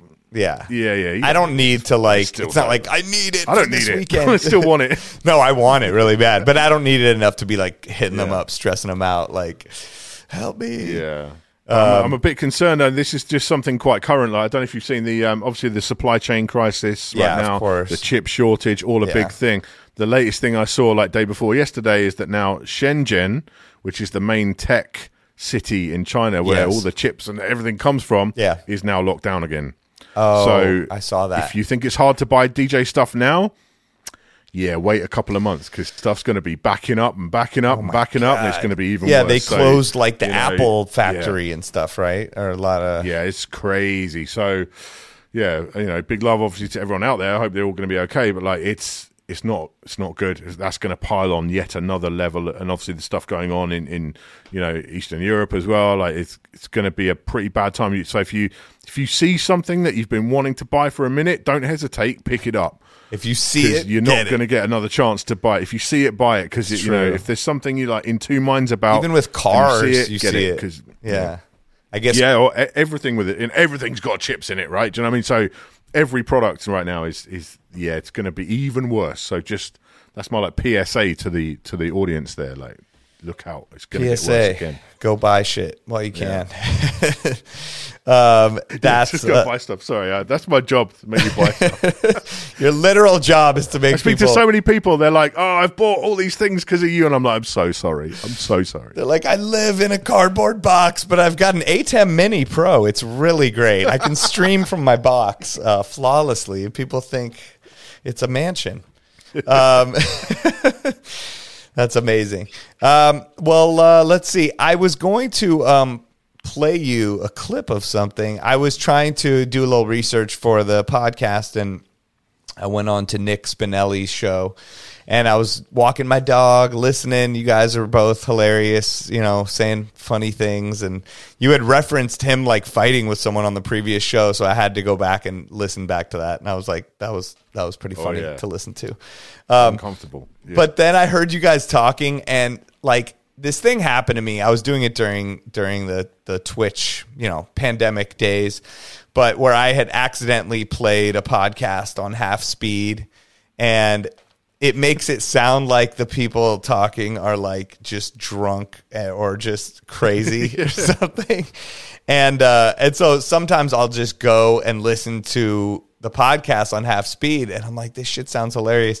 And so I was walking my dog yesterday and I think my finger hit it on this one part and you guys sounded like you were drunk and I couldn't like change it back and so I screen recorded it and I thought it would be only right to try to play it uh, and see what we can uh, hear from this. So let's see if this uh, comes through. months probably because I don't pay attention to that anymore. I'm out of touch. I'm not gonna pretend Like I went on the um, the Mickey D's podcast You sounded that drunk. the DJcity guys Listen do. I went on that. And they were ready. asking me about all the grime scene and stuff. I'm like trying to pretend like I know. I don't know any of that. I don't know what's popping in the grime scene. I'm not a clue. Like I'm just an old man who likes to play 45s and like old disco edits, man. Like oh, that's what that's what I am. So don't ask me about the grime. But if you, yeah, if you're asking me the future, the future of music right now, That's horrible. like That's back horrible. Of the, back of the club talk. If you ask me the future of music, don't ask me about the grime. no man. one, no one should know what they sound like when they're drunk, and Oh now I think God. I do. And I think this is I the drunk like simulator. one bit. This is what they can do to kids. Be like, this is what you're going to sound like. Either it'll make them want to drink or make them not want to drink. You're like, you sound like. Oh my god! Oh my god! That's Wait, let me see. horrendous. There I'm may really have been. Uh, comfortable with my voice, obviously, but that is Yes, no, you sound great, but it's there's something about slowing it down that just makes people sound Yeah. like they're thinking about what they're talking about. And when you're talking about the grime, don't ask me about. I was, I was walking my dog, just laughing on the street. People are looking at me. I'm like, I think there was maybe one other part. But you're like, Africa, That is that's horrendous. where it's all going to be coming from for a long time to come. I think. telling you, bro. I think you're right. That really makes a lot of sense in different regions, different countries, because like Yeah. I feel like uh, that whole culture and the Oh my their- God. the All way they So just wanted to try that out, and uh, glad I did. That's horrendous. I, I wish I'd never heard that. That I'm sorry. I, mean, I don't really drink I'm anyway, sorry. to be honest. So that's all. That's all good. Oh I- my I gave god! drinking. So just um, yeah, yeah. Just needed to play that. Yeah, see, so well, I know I played it. There was it during the Twitch time. I remember there was a few people that don't drink, and they came into my Twitch stream, and I put their podcast on, and I played at half speed, and they were like, "Oh my god!" Um, so yeah, that was hilarious. Uh, you talking about grime with a fake drunk voice, but so so you don't drink, so you don't really drink alcohol. But um, we had a past guest, an amazing DJ, SK83, write in and ask why you don't drink caffeine anymore. And we've seen, I'll full screen your Oh. video right here. You've got a Red Bull fridge in the back. Obviously, you've been part of a caffeine in your system. What's uh, what's the deal? yeah, How do you wake up with children? What what's your secret? Well, it, this is the whole thing, man. It's like since my whole adult life, since I was a teenager, Yeah. I've drunk. I drunk like Diet Coke all day, every day. Diet all Coke day, just every day. I'd, I'd walk around with a me, two really. liter bottle of Diet oh, Coke, Oh, man. like two liter bottle all day. Like when I was sitting there and I had like office jobs and stuff back in the day, I would sit there Yeah. with a two liter bottle of Diet Coke right next to me. Oh, wow. And like. I just always have, and so I've had always had this massive tolerance for caffeine Right. because of that. And then when I had kids, that gradually evolved into Red Bull. Yeah. and, you know, sugar free, always sugar free. Because if it wasn't sugar free, I mean, I'm you know fat and unhealthy already. If it, if I didn't drink sugar free drinks, I'd also be diabetic right now. So thankfully, it was always sugar free. Right, Um, okay. But like, so yeah, I just it just evolved into okay, now it's one can of Diet Coke, then a Red Bull, one can of Diet, and, and then eventually within the last couple of years, especially connecting with the the good folks at Red Bull, and they started sending us like cans and stuff and a Yeah. fridge and all this. Like it just evolved into I'd just drink Red Bull all day. Right. And there'd be some days when I've drunk like seven cans of Red oh Bull. Oh god, that's heart And, like, attack right that's, there. That, but I had so much tolerance to it; it didn't really make any. It was just like drinking water to me, and I was just like, "This Right. is this is pretty bad." But I don't want to stop because it could be horrendous. Like I'll suddenly have no energy, and I won't be able to do anything, and Yeah. kids, and I have to get up early, and all this. And I just thought, I can't do this. And I've never, I've never drunk tea or coffee. It's not my thing. I like, I like cans of drink. No That's tea? What I do. You're in the- you're in- and so. out no, there? No no, tea? not at all. I can't be bothered with it, man. It's easier to just crack a can open, isn't it, rather than boil the kettle True, and all this yeah, kind of stuff. true. So you know, I just and and so I just did that, and then in November I had a toothache and I had to go to the dentist, and they gave me painkillers for a week, like nothing heavy, just like I was on ibuprofen and stuff for a week. Yeah. I was like, you know what? I've been meaning to do this for a minute. Let's just give up caffeine now because my mum as well. This it probably came from my mum. My mum used to drink endless diet coke as well. Okay. She's in her seventies now, bless her. And like she used to drink endless diet coke. She's given it up, and she had like horrendous withdrawal symptoms, like properly like headaches and stuff for like a month. Like couldn't. Oh my god, that's happened to me. I get crazy headache. Yeah, when I've Yeah. tried to stop it. yeah, so and I was like scared of that. I didn't want to stop because I was scared of all that. And I thought, well, I'm on painkillers for a week anyway. Let's just stop drinking caffeine. Let's st- stop consuming it. And I did, and didn't get any kind of withdrawal symptoms at all. And now I just drink water pretty much all the time, and I don't feel any different. I mean, that's the thing. I can't even So say you like never I feel, feel better like- for it. I, Uh, yeah, you never feel like you have to have a cup No. of coffee to wake up, a Red Bull, Coke, nothing. No, I think I think I just reached such an equilibrium with it before, Right. Where it really wasn't actually having an effect on me at all because I was just full of caffeine every all day, Right. every day. So now I've just taken that out of the equation. I just feel exactly like I did before. I can't say, "Oh, I feel like I'm full of the joys of spring and I'm all healthy," and I don't feel any different Right. at all. I feel exactly the same. I'm full of the So joys that's how crazy spring. it was. You always have good. Uh, you have good like sayings. Like I heard oh, the other thing on Nick Spinelli. You were like, "I turned on this show with my six year old, and you're effing and jeffing right from the beginning." And I was like, "That was the best term I've ever heard." Of, of like, if my know, kid starts can't be swearing, I'd be like, man. "Stop effing and jeffing! What are you doing?" You can't- be can't be cussing around the kids. It's not a good look. No, I know. Isn't that funny? always. I can't listen to so many things around my kid because, like, uh, either podcasts or music I want to hear. It's like there's always something horrible going on. And I know you don't curse on any of Yeah. your streams or videos or any of that. No. That's good. No, it's uh, I- it's it's funny. Like uh, again, going back to the early two thousands when we had this crazy internet connection in two thousand and two, we did like a radio show thing, like an online stream radio show thing from home. We leading the trend there, you know. But like we did Yeah. it. No, I was doing that too. I was doing Ustream. Uh, yeah. I did Live Yeah, yeah. 365, Ustream, like all those different platforms. Yeah, it was all going down, right? Yeah, yeah. And like we we started doing that, and I and that, uh, you know, I was a young man at that time, and we had a few drinks in the studio, and we were like totally vibing out, and we were just cussing the whole show. And after about three episodes, we sort of listened to it back, and it's like this doesn't add anything to what we're doing. It doesn't add any. you know, there's no there's no like benefit to cussing in a show. It doesn't make you sound cooler.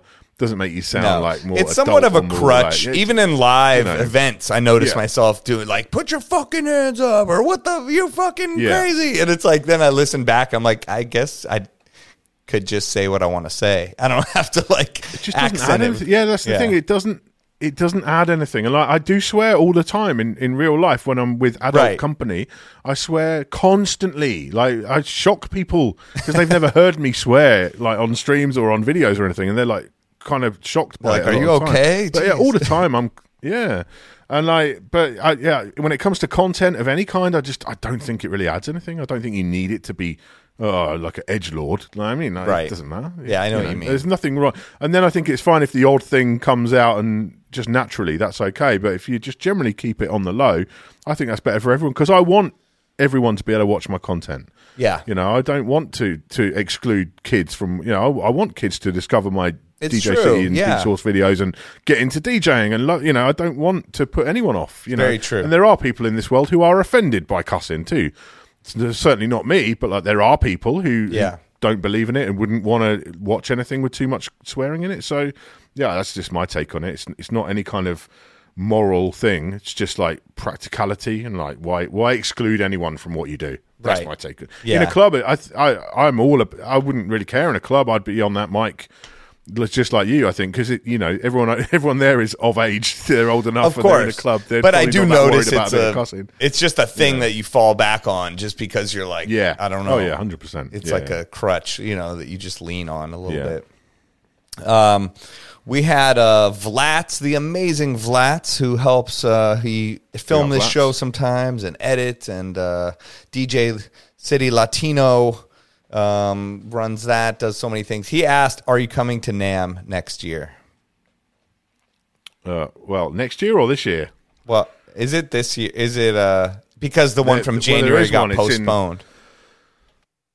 When yeah, is they've it? like moved it to June. oh, I think it's so- June. Oh, well, that's pretty damn so soon. I don't know. Yeah, it's pretty soon. I don't know. I, I maybe it's it's a maybe right now. Like I, I whether it, I think it'll probably go ahead uh, from the sound of it. I don't know whether there's going to be much to see there. I mean, that's the thing. Like all Right. of the because of these supply chain issues and stuff, everything's like been released. Like the Rev Seven would have Yeah, been an NAMM right. product Totally. in January, and it's already out. You know, so I don't think there's going to be that much to see there. But obviously, I'd love a trip to come and see. Yeah. you know, come back to LA and, and hang out. So we'll- we'll see. We'll Right. see. Maybe. Um, well, do you have any? Uh, if you have any questions for me, or you have any, uh, you know, s- special words for the DJs out there uh, listening, uh, let me know.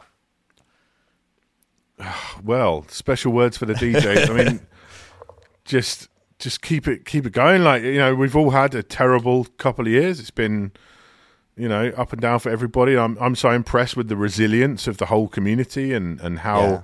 People have have taken that time. And I, I said in a comment on a video the other day, like I wish the last two years had not happened how they did. Um, but for some people, it's been a good chance to get perspective on Yeah. what they love about DJing. Uh, Certainly for me, it has. You know, I, I've reconnected with what I love about DJing and what makes me happy about DJing, and, and I think that applies to a lot of people. Yeah. you know, and it it's really sucks that it had to happen this way, but it did, and I think you know, I'm I'm astonished at how all of my DJ, you know, colleagues and friends and everybody that I've seen around the world is is has coped with this past two years.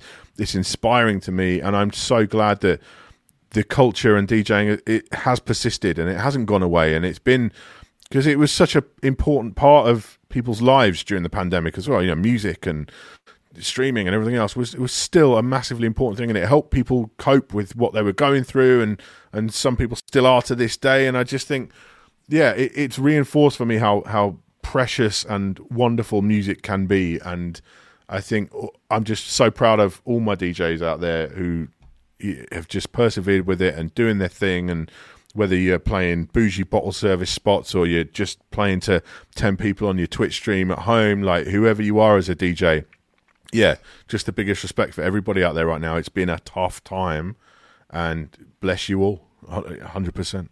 That's that's huge right there. I think you know that's very important, and I think that's like a good observation. And um, you know, DJs need to realize, yeah, we've made it through this time, and um, and I think a lot of the things you talked about on this show about you can be a full time DJ. You know, you were a full time DJ, like you said, for five years, and then you started to take a step back and look at other things you're into and things that you can do. And there's ways to still make a living and be a father and be a uh, be in this industry and still do it. You know, and and find things you like and be a tech nerd and be able to make money from it and be happy and still follow through with your passion. Maybe not the exact way you had pictured since day one, right? But it's uh Yeah, exactly. I mean, yeah, we all have to adapt and, and deal with what things are thrown at us and everything else. And I I'm just so proud of how, how DJs have done that. And I think you know don't don't lose sight of the fact that that DJing is about bringing joy to people and bringing joy to their lives through music. And and all DJs do that in in their own unique and, and special ways. And I just it just reinforce why it reinforces why I love DJing and what we do and how important it is. And and so for me, yeah, it sucks it had to happen this way, but it's been a very valuable time, I think, in, in so many respects. Yeah, I think that's true. And if you were going to like, you know, if a DJ only had a certain amount of money and they were going to invest into like a system that hopefully would last a long time, what would be like the gear that you would you would invest in cuz you know, you see so many things come across your plate. Well, I mean, you, you start off on like a tablet with djay or something like that on a tablet and just get used to the concepts and the Sure. ideas. If you want to then get some hardware, you spend $150, $200 on a basic rekordbox or Serato DJ Lite controller. So, like a Numark Mixtrack or a DDJ 400 or something like that. And then you can that'll stay with you those skills you learn on there will stay with you if you if you decide it's not for you you haven't invested too much money and you're not going to lose too much it's the equivalent today of what we had in my day which was buying a pair of belt drive turntables and a mixer Yes. it's that you know you used to Yeah. spend when i when i worked in that retailer you know that mail order place we used to sell Numark dj in a box packages came with two TT fifteen ten belt drive turntables and a Blue Dog mixer, and that was two hundred pounds, so like equivalent to about two hundred and fifty dollars. And we sold them like Christmas time by the truckload Do you know what I mean? That's what we used to, so, and that still exists today, but it's a, it's now it's a controller. Yeah. Um, and that's that's the way to go. Just get yourself any. They're all pretty similar at that price range. Don't know, you know, the, pick the one that appeals to you. Yeah. Uh, Hercules do some good ones now that work with Serato as well. There's, there's loads of good stuff out there. So pick up one of those and just see what starts floating your boat then, and then after that. That's the time to then start you expanding and getting higher end stuff. Just you'll you'll figure out then what kind of DJ you want to be. Do you want to be a mobile DJ? Do you want to be a bar DJ, a club DJ, a Twitch DJ? You know, that's that's enough then to get you started and figure out what you want to do with your DJing as as you move forward. And so that I would never say spend more than about two hundred bucks on, Yeah. on your starter kit. That's the way to go. That's great. There you go. All you newbies listening, if you're trying to set somebody up. Um, amazing. Well, yo, I know it's late out there. Thank you for taking the time finally to come on the show.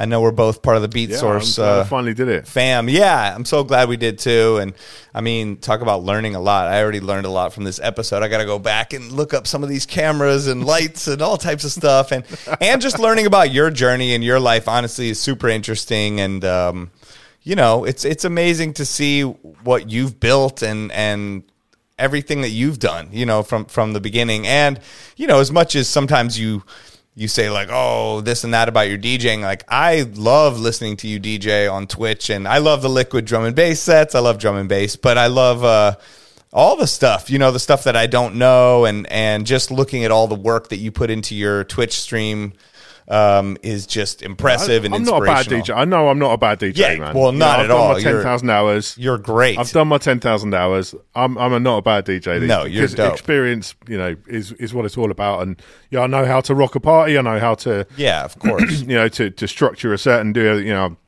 that's a very comfortable place for me right now. So I'm I'm good with that. But yeah, you know, I I it's if you enjoy what you do, it never feels like work, right? Do you know what I mean? It never Yeah. does. That's the whole thing. That's the truth. cliche, but it's true.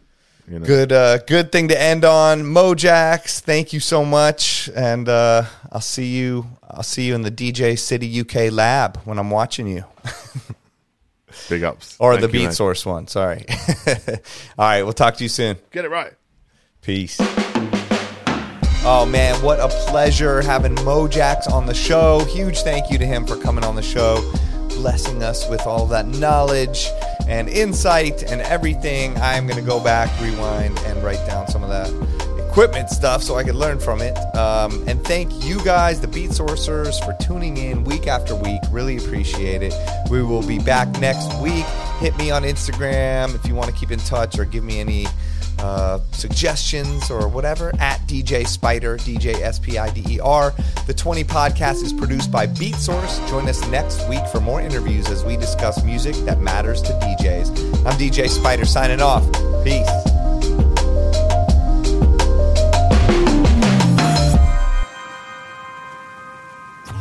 And that was the 20 with DJ Spider.